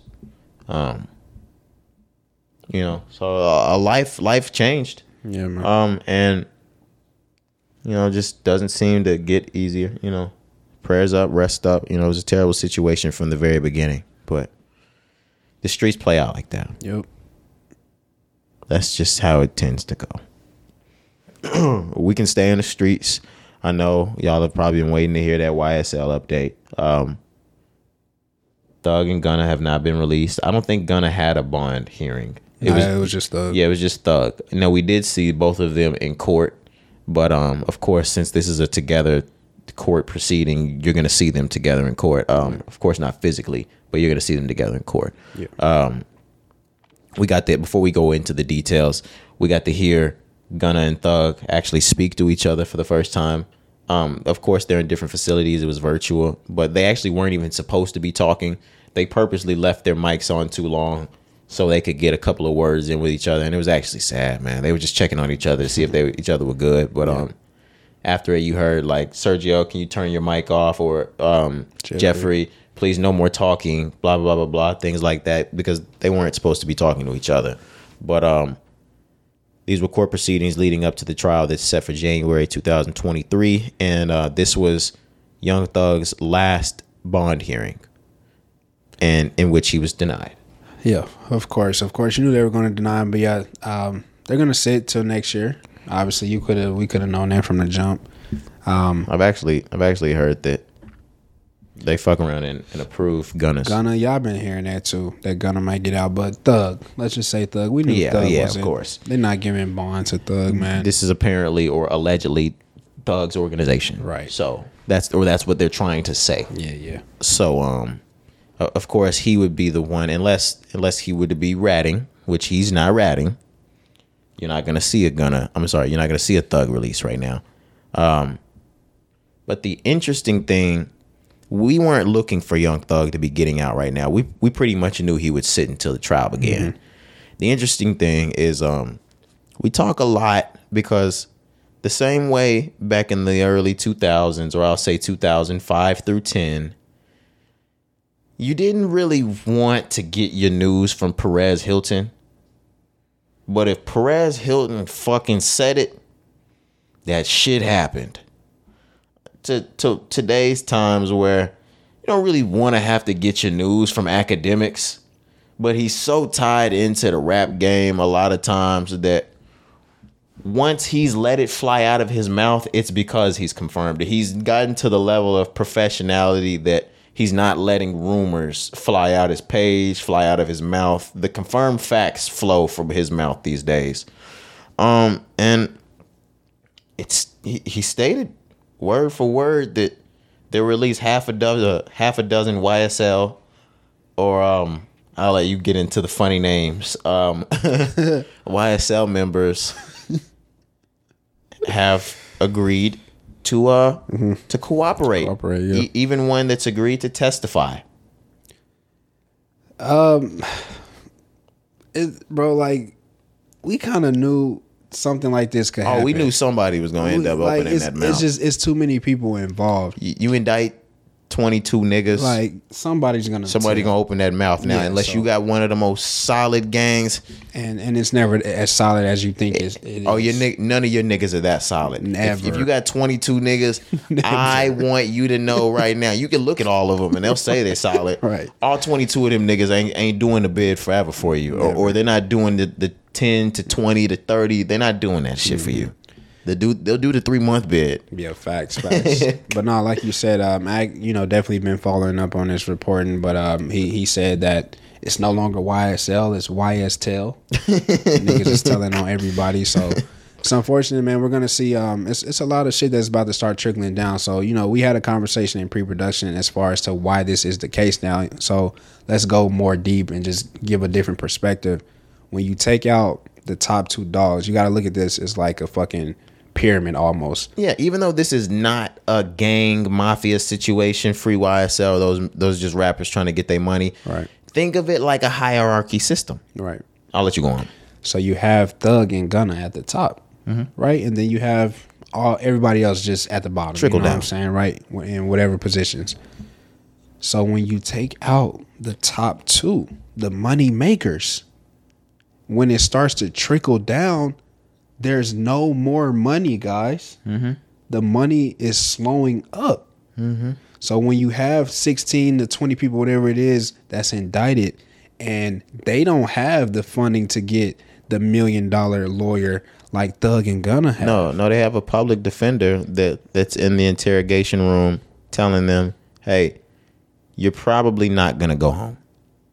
You probably would never see your family again. That window that you're looking at that shows you that Popeyes chicken across the street that you see a few people walk in and out of every day. That's your that, that that's your getaway from the world from from this prison system. Mm-hmm.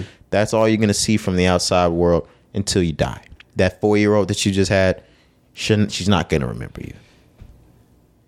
So when when when you have these conversations, when this is happening, when you have those people who are not at that level, And there's another two niggas at the top that you're hearing may get out on some shit. Yeah, as long as blah blah blah blah blah happens, as long as this this this stays solid, Yeah. you walk. As long as they take that bait down there, I mean, as long as they take that rap down there, they stay. Mm-hmm. You walk. Yeah, bro, it's all a scare tactic that um that they do in the court system.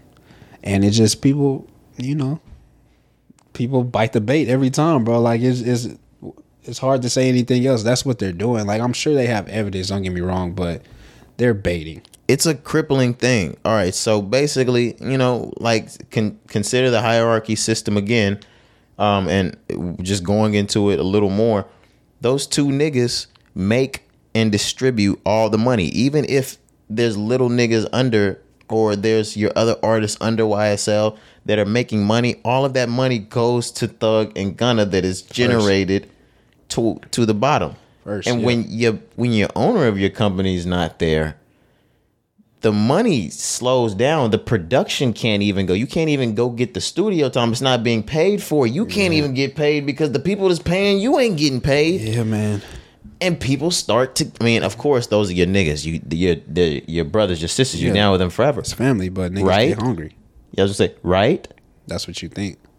Niggas Or- get hungry. and and it looks a little different when there's a five six million dollar lawyer and this other guy right here's mama just put up a house so mm-hmm. you could get one. Mm-hmm. Niggas go to telling my mama just put up a house dog Yeah, man. like yeah like my mama just cleared out her life insurance savings. Yeah, man. like that, that's all gone. Like it's it's certain shit like that when other niggas is sitting in in jail and you know that nigga still eating steak. Facts.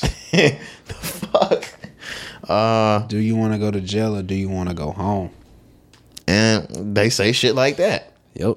and a lot of niggas want to go home Yeah, that's why I say they using tactics and everybody you- wants to go home if you ain't been prone to that shit, if you ain't never been in one of those rooms and they say, "Hey, I have the evidence right here that you committed X, Y, Z," they don't even have that evidence nigga. that's what I'm saying. Like, but you don't know that. Oh, you don't man. know that. You think they they got it like they say, but they really just may be scaring your ass, and then you get to telling and screaming and hollering and shit. Nigga, they get your ass a, a four piece strip from Popeyes. That that Popeyes I was just telling you about across the street that you've been looking at. Yeah, yeah, yeah. They brought that shit in with a half lemonade, half iced tea, Uh, not a some some barbecue sauce. not a, uh, Arnold Palmer. Oh my god, they brought your ass two Arm, uh, Arnold Palmers, red beans and rice. Fuck. Brought you the Cajun fries. Facts, facts, bro. You just got the singing in that bitch. Now you sitting there talking about Jeffrey. They ain't even they ain't even asked about that nigga, man. Yeah, his name, his real name is Jeffrey. Sergio. Sergio. Ser- he's now he's Jeffrey. gonna. Now Sergio's gonna. Now that you guys mm-hmm. have connected the dots, we got street names. All right. Facts. Now let me tell you about the drugs. Yeah, bro. Shout out. shit- oh, go ahead. No, I was gonna say that shit just an unfortunate situation though, bro. I was You gonna know? say shout out Lil J. I've been seeing so many comments about the Italian beef and sausage. Yeah, this is not a funny situation for YSL, and I'm not laughing at the YSL situation. Freedom niggas. Um, young successful life. young servants of the Lord, bro. I'm not gonna keep saying it, bro. Like, I'm a black man. come on, y'all. These are young servants of the Lord, man. Freedom guys, though. Uh, speaking of freedom, guys, I was a fan of Cass before all of the shit happened. Um, he's got tracks that I actually really love. Um, Casanova two times out of New York. Um, he's been sentenced to 20 years for RICO charges as well. We know he got picked up about a year and a half ago for those charges. Yeah, he turned himself in. Yeah, he had just got out in I think 2015 or 16. He said he was going to change that life around. That's when he actually started to turn into a superstar off of rap. Um, but I think they actually named him like the the kingpin of the Gorilla Stone Mob or Gorilla Yep. Stone Blood, something like that. Yup, yup, yup. And then remember he had some other like little shit that they added on there as well. He had like robbed somebody or stole a car or some shit he was doing. And then he had started to get within the last couple of years. There was some some jail activity. I he think they back. tacked onto that. He got back on that shit, unfortunately. It's some. I mean, of course, when you get back in that mode, eh, you might have to to behave that way just to you know. Yeah, Do what you gotta do. When you get in, it'd be hard to get out. I mean, everybody know that. That's the game, you know. So that's why like, rappers will tell you like when you get out, bro, you gotta stay out. But sometimes, Yeah. like you said, like he, in his situation, him just getting out of jail, he probably didn't know no other way, bro. You know. So it's Eh. unfortunate. And like, man, it just I hate sounding like I'm giving excuses and cop outs to niggas from the street or anything like that. It's just it's just really hard when you have 40 or 50 friends and they're all on that shit. Yeah. So when you get back out, it's like you have nobody to go to and if you do go to your friends, they all on that shit. Definitely, it- could be just the environment. It could be a product of, your own environment, bro. 95% of the time it is. Yeah. And you end up in that place, wrong place, wrong time, Yeah. and you turn back that way. Yep. Uh, you know, we've seen it. We've seen it. Um, but yeah, shout out Cass, man. That's a crazy sentence. I we knew it was RICO charges, but I actually never thought I'd see the sentence get handed down to him like that. But Yeah, twenty years is fucking sick, bro. and I, they handing those types of charges down for Ricos, Rico's, yeah, and we know who we got sitting on there right now. And somebody, all I'm gonna say is somebody doing some time. that's that's one thing that I was gonna get to, and you you hit it right on the head. When we got a murder charge, something like that, yeah, some maybe sometimes you can just beat it. When it's gang organization act, everybody can't beat this. One at least one person has to go. Mm-hmm. One person has to take it. None, everybody can't get everybody can't get off. I don't care if it's 22 people, 21 can get off. one person has to take this. Yeah. And if if it's just one, he got to take it all. Yep. Um so somebody's going to do the time for this. That's the worst part. And it's somebody that they locked. And you got more coming is what the Atlanta DA said. Yeah, bro. Yikes. Rico's not nothing to play with, bro. Are we ready to stay on the legal troubles? R fucking Kelly, man. And the thing about it is, over the last week, I really thought that I had gotten to the point where I might have been able to separate art from artist and get back to playing a little bit of R. Kelly mm-hmm. because he has them fucking hits and we we know they're undeniable. Mm-hmm. And then the bullshit started to roll back through as it pertains to his trial proceedings. I already saw like his his girlfriend or whatever it is that, that said she's pregnant with his baby, that she's been harvesting, they've been planning this bullshit, whatever. Yeah, yeah. Um, but what really hit the news that was a big kicker uh, that's going to lead us into what we're talking about is he's getting ready for trial. They're setting the jurors, and there was a lawyer on R. Kelly's side that motioned to have any jurors that have seen the um Surviving. yeah the surviving R. Kelly documentary taken off of the the trial jury. Um, I think R. Kelly is the nastiest motherfucker ever. You know, of course, I want him to go to jail right there, just like the next man. Um, even though he he has made a lot of hits. Of course, I don't give a damn about the hits if you're a molester. Right. Um, however, from the clerical side, from the The ethical side of yeah the the business side of things, Yeah. I do see a little bit of an issue in an unbiased trial. I mean, I'm sorry, an unbiased jury who has mm-hmm. seen surviving R. Kelly. Facts. No, I definitely agree with that as well because in any other situation, any other court case, they would definitely abide by that. Right, and we're not we're not saying this to root for R. Kelly. Don't think that. fuck no. Yeah, fuck no. He's he's a molester. Never rooting for bro. Yeah, he's is a rapist. But what I'm saying is like, yeah, bro, court is supposed to be fair. You know what I mean? So like if it's people on the jury that know the story of R. Kelly, they shouldn't be on the jury. Yeah, it should be.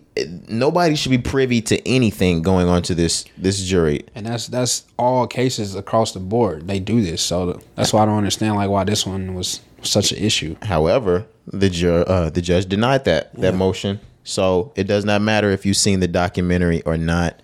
Um, you can be a member whether you a member of the jury. Yeah. And I really think this is just one of those. I mean, I don't care. This is just one of those slap you, like slap you in the face to R. Kelly. No, fuck you.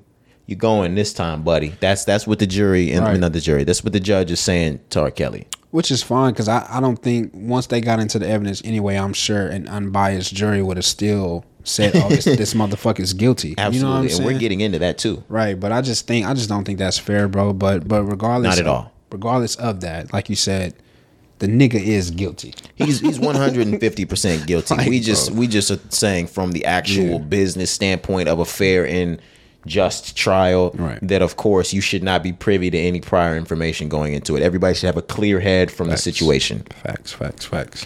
What would fuck it up for the jury uh, for the jury either way is we talked about this a few years ago that allegedly allegedly there was a video another video of R. Kelly having sex with an underage child. And we found out that video is fucking true and the court has it Yep. and they're going to play it for the jury. Oh man, The man. jury is going to have to, uh, unfortunately, sit through an R. Kelly rape, a statutory, whether it's agreed, whether it's consensual, what like uh, it's all rape, but they got it.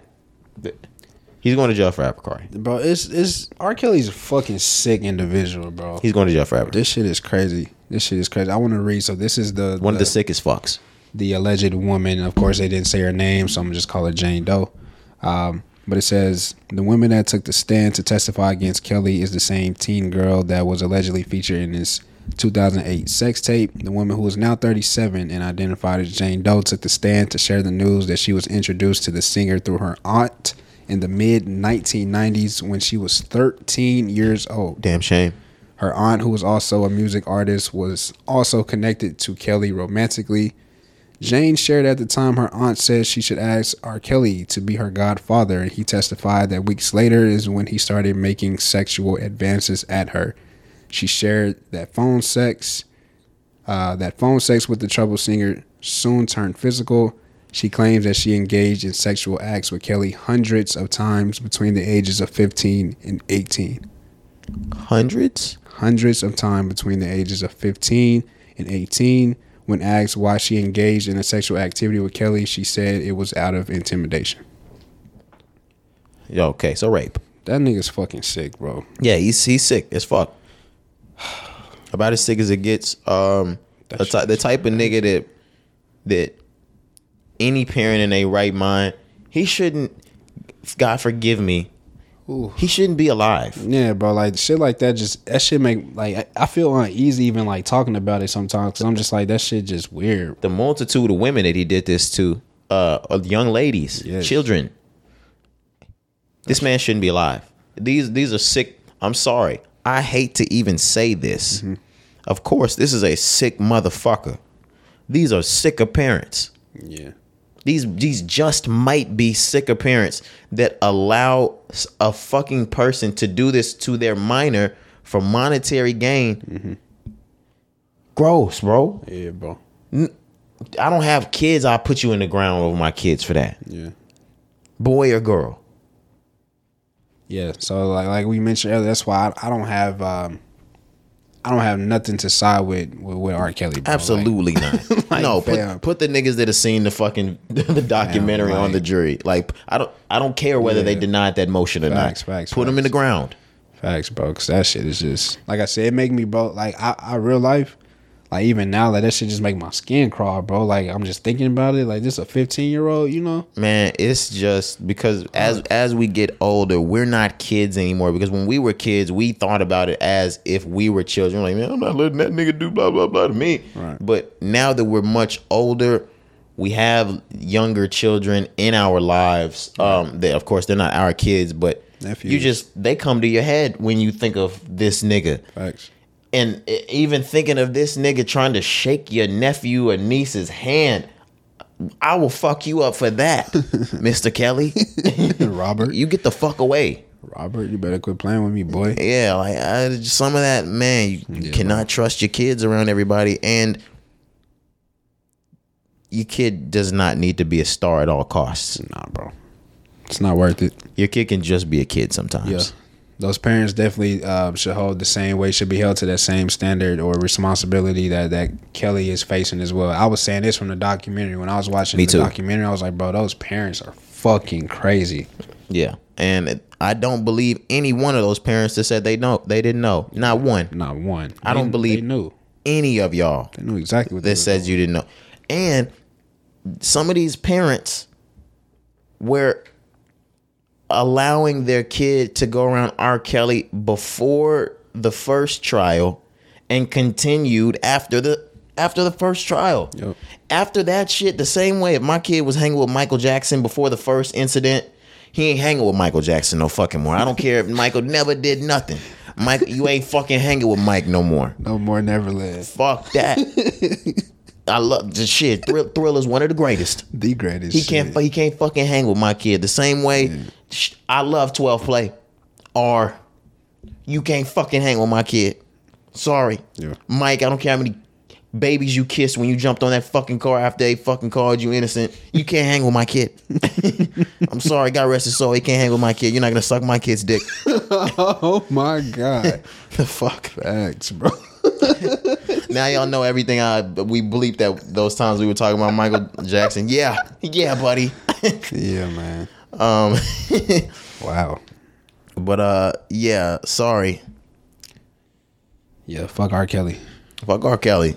For sure. Good, great hits. You might be the greatest R and B singer of all time. Yeah, great artist for sure. Yeah, you, we can't take your voice or your vocal cords from you. Say, like what? Um, he was a great artist for sure. Is a great artist. Um, but as a human being, as a man, he's a fucking weirdo. Channing and a lot of other women, and I actually don't necessarily disagree because I mean I'm not a molester or rapist. It would never apply to me. Channing is like, don't put them in jail. Cut their dicks off and send them right back out. Oof. Okay. Cut the dick and balls off. You can't rape with anything anymore. Okay. Okay. I actually, I mean, I mean, we can say ouch, but like you're not a molester or a rapist, so I mean, like as long as you're not, you don't have to worry about your dick ever getting cut off. I mean, but like it, it- seems like a a swift, like pretty cool. Yeah, you'll piss through this bag the rest of your Hey. life. That's what you get for raping. Fuck. That's what you get for raping. Nah, yeah, that sounds like some Black Mirror shit. Hey. I mean, now, like, imagine if you were like one of the serial rape. They let you out of jail. you continue to rape. You get out. ag- I mean, they put you back in. You get out. You continue to rape. No, cut his dick off. I'm I'm sorry. that sounds crazy coming from male. No, cut his dick off. Hey, man. He can't rape anymore. He'll just he'll piss through his fucking bag. like yeah. Don't drink too much during the day. It's gonna hurt your bladder. Um, but yeah, sorry. yeah. Moving out of that though. shit. Nigga said cut his dick off. Sheesh. I'm not a rapist, so I mean that didn't even like. I mean, I'm not saying like Nah, you yeah, are. I mean that even hurt my dick saying that Nah, because nah, like I don't, like- I don't rape. It would only hurt. Uh, yeah, I'm not saying it hurt you. Uh, it's only gonna hurt people who rape. Like Right. if you don't rape, you'll never get your dick Right, cut right, off, you guys. never have to worry about it. You will never have to worry about that ever in life, Yeah. as long as you don't rape or molest. Right. Fucking weirdos. Um, but let's move on. Like you said, we wanted to talk. We're gonna talk that Murder Inc. shit when as it comes out. Yeah, yeah. Uh, the Murder Inc. doc you series. I almost just stopped at doc, but it's not just a documentary. The docu series part two. This is a five part documentary. It's dropping on BET every Tuesday, so the part three will actually be out tomorrow. Um, we'll talk about that next Monday. But part two came out, and um, I like this even more than part one. Really? Yes, absolutely. The more this story progresses, I like it even more. Um, now we're getting into the development of Murder Inc. Mm-hmm. We're seeing the freshman and sophomore album. You saw Venni Vetti Vecci from Ja Rule. You saw Rule 336. You saw the intro of Vita. You saw the intro of Black Child. You saw the intro of the Ja Rule 50 Cent beef. Mm-hmm. And you saw the entrance of drugs into Irv Gotti's life. That's that's what basically episode two was about. Ashanti too. The the brief intro of Ashanti. Right, right. Yes. There's, there's gonna be more, Right, in the but- episodes that come. But yeah, this was her introduction. Yes, you saw a, a very maybe 10 to 15 minute briefing of Ashanti's intro, uh, not even her signing to the label yet, Mm-hmm. Right. just just in the picture. her being around, getting her first feature, things Yeah. like that. Yeah, and um, Ashanti um, agreed not to be a part of the documentary as well, guys. So that's why you know it's gonna when we talk about Ashanti, a lot of shit's gonna be from third person. Yeah, it's going to sound a little one sided. yeah, yeah. But uh, but, But let's no, dip into it, yeah. this episode was good, man. Um, like you said, just to to see um to see the birth of Murder Inc. as the label. So of course we, we got to see the backstory of of Irv episode one and how he got to you know get his relationships in the game and Murder all of the that group, yeah, yeah, yeah. like but that. but the birth of the label and, and the the chances that were taken to push Ja Rule to to get them out there as um as a as a label that was respected in the game. It, it was good to see that. Um, but no, just to see the growth of uh of Ja Rule was was was one thing that really stuck out to me because, of course, bro, we knew Ja Rule to be that nigga, and of course he was on uh, the song "Can I Get It" with Jay Z. But to really see like the steps they that they had to take to separate from the fact that okay, yes, I had this big ass song with Jay Z, but what am I gonna do for myself? Yeah, and it was actually, it seemed like a bit of an uphill battle. Um, Yes, for Ja Rule to finally get that one to hit. I mean, he got Holla Holla from his first album, Yeah. but he realized I'm gonna need more than that. Um, and that's when they actually turned what was gonna be Murder Inc. into this damn near gangster rapish label into the style being okay. I'm a gangster, but let's vibe this with R&B sound hits. That's where Vita comes in. Yeah. That's where Ashanti comes in. That's where J Lo comes in. Um, and the birth of the the murdering sound is actually kind of made within this episode. and it's crazy to see like these niggas really influenced a whole sound in the early 2000s. Like even the labels wasn't ready for this type of sound. You know, everybody was just used to the street, the gutter life, the murder, the kill, and here comes Murder Inc. with a different sound that's still gangster, but I'm singing. I'm putting R&B. I have a feature from from a lady that's singing on the hook. You know, the labels just wasn't ready for that. The streets were. Irv was was ready. He knew, but the labels Yeah, Lyor Lyor wanted nothing to do with ready. the second album. Uh, Lyor, I'm sorry, it's Lyor. Rule three three six. I almost called it Lyor three three six. That's damn near what they wanted it to Facts. be. Uh, but um, Rule three three six sold seven million, and Lyor wanted them to trash that album before it came out because he called it the softest shit he ever heard. This is crazy. rap was moving into a time that the label heads were not able to see. That was around that same time. Give it a three to four year period. College dropout. Niggas were not ready for a softer tone hitting the hip hop lane. Right. Um But like we said, I think we, we pretty much wrapped all the other things. This intro, the beef between Ja Rule and 50. I always knew it was long standing that this was a real beef that got down to real bloodshed, real streets. Um, but because I was a child when they popped, I never knew how it started. Yeah, me neither. Fifty was my favorite rapper, and I, I still didn't know this. And I knew how 50 got his start. 50 got his start by talking shit basically about everybody in the game. He had no real beef with them. Yeah. He really was just name dropping them so they could say his name back or so that he could get some attention. He was he was the early version of a clout chaser. Um to which he was from the same hood as Jay uh I'm sorry, Jay, Ja Rule. Ja Rule and 50 were from the same hood and he did the same thing that he did to most uh, most other rappers to Ja Rule. He kind of clowned on his name for the clout. Except Ja Rule wasn't one of those rappers that was just willing to let that go by the wayside because he was trying to get some clout. We're from the same hood, and I don't like what you're doing. He thinks it's corny, and I'm gonna address you about it. Um, to which 50 was trying to you know let him know hey this really um, i'm really just doing music like it's not really like that ja rule's not trying to hear that shit um, to the point where when they see each other one time you know It's on sight. yeah well 50 tries to speak to him one time and Ja Rule was like, "Mm, "Yeah, well, what up, nigga?" It's he tried on to shake his hand, but he didn't shake his hand, and uh, that started the beef between the two. Yep. Um, they meet at a hotel room. Well, I'm sorry, they uh they're checking into the same hotel one night. I, I guess there's some sort of event that they're attending, um, or they just happen to be in the same place, same time. Ja Rule has a bat in his hand, just for some reason. Um, 50's intimidated by that. They start to have that conversation once more about, hey, this is just music. I'm not really beef beefing, blah, blah, blah, blah. Um, ja Rule's like, fuck that. 50 gets intimidated. So uh so Irv Gotti and Ja say and Black Chris, uh or I said Black Chris. Uh was that Black Chris or Black Child? Black Child. Black Child, my bad. Um I think Black Chris was the one that introduced Ja Rule. one, yeah. Yeah.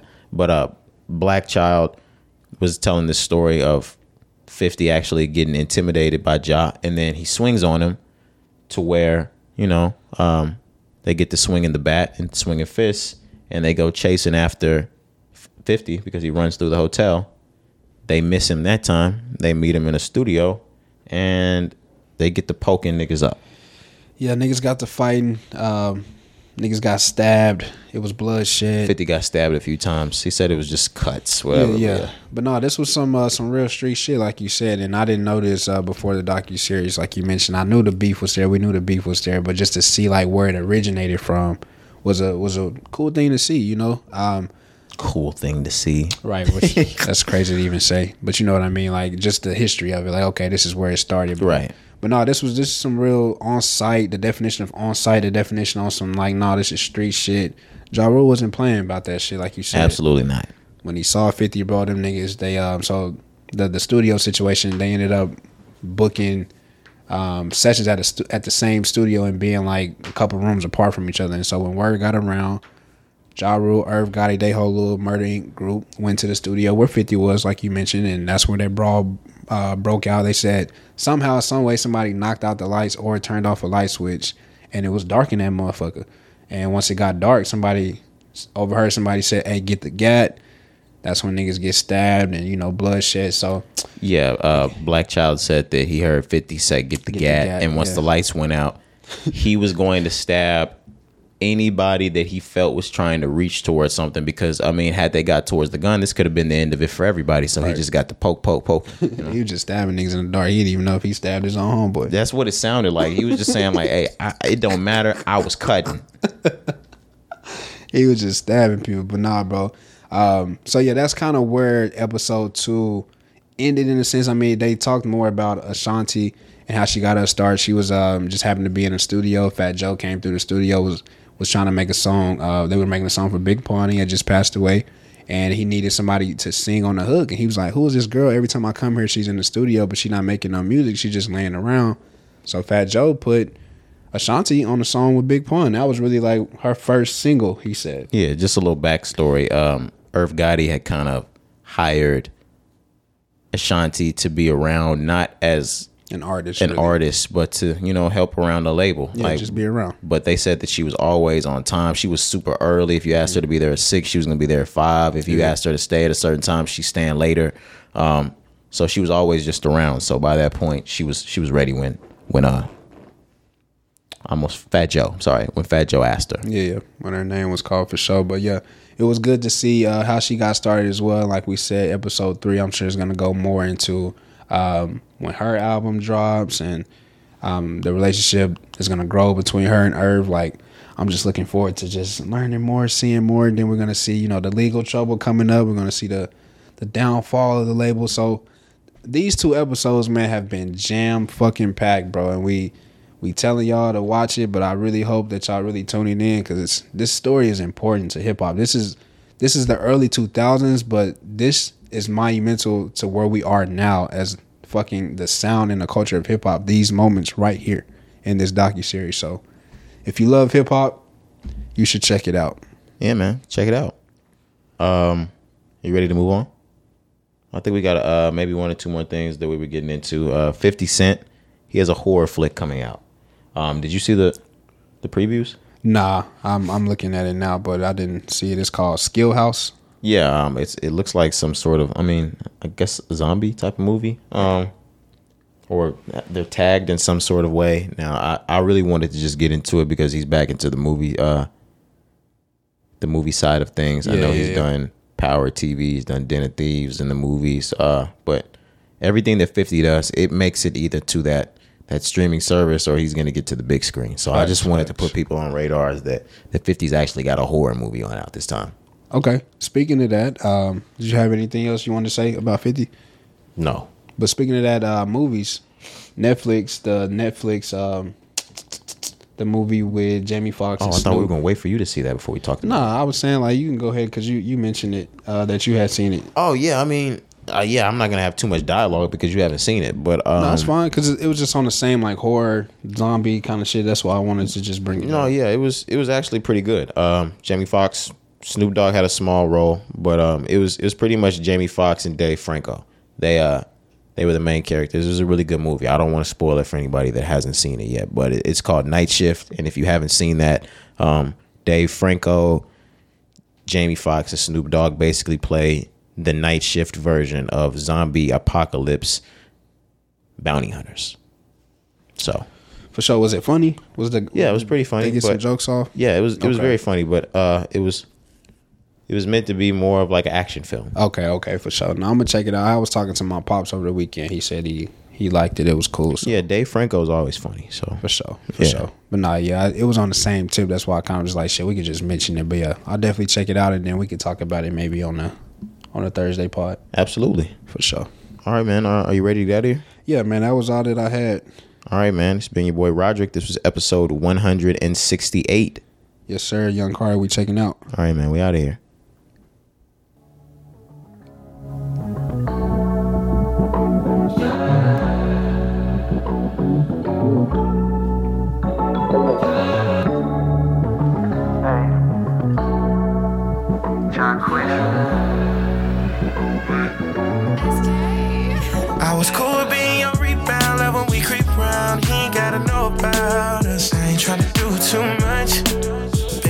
You. You're safe with me now. Come to my safe house and let me put the pressure on you. Let me put that body on tuck. Give you good sex, that loving. I know you're a rider, girl. What you desire, I could take you higher. From the game, make me retire. You should be my final. Walk you down an aisle. No, we ain't gotta talk about it. Don't talk about it. I risk it all about ya. I'm standing tall behind ya. If you fall, I got ya. No, we ain't gotta talk about it. I'ma walk about it. I risk it all about ya. If you're lost, I find ya. Rip them panties off ya. Oh no, baby, you got me focused on your body. Calling up for this lottie dottie in the air. I'm sitting up five beside me up in there. Got all of these vibes, but baby, all of my eyes on you exotic. I be having withdrawals like what I'm gonna do without it. You sexy little baby, you be driving me crazy. Only thing on my mind is getting back to my baby. Yeah. Shawty, the way you make me feel, got something on your side.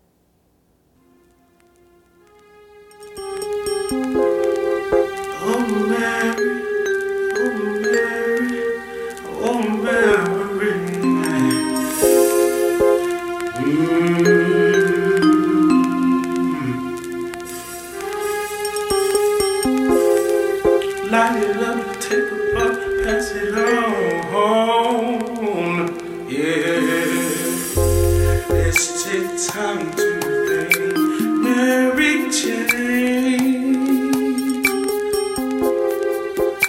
Takes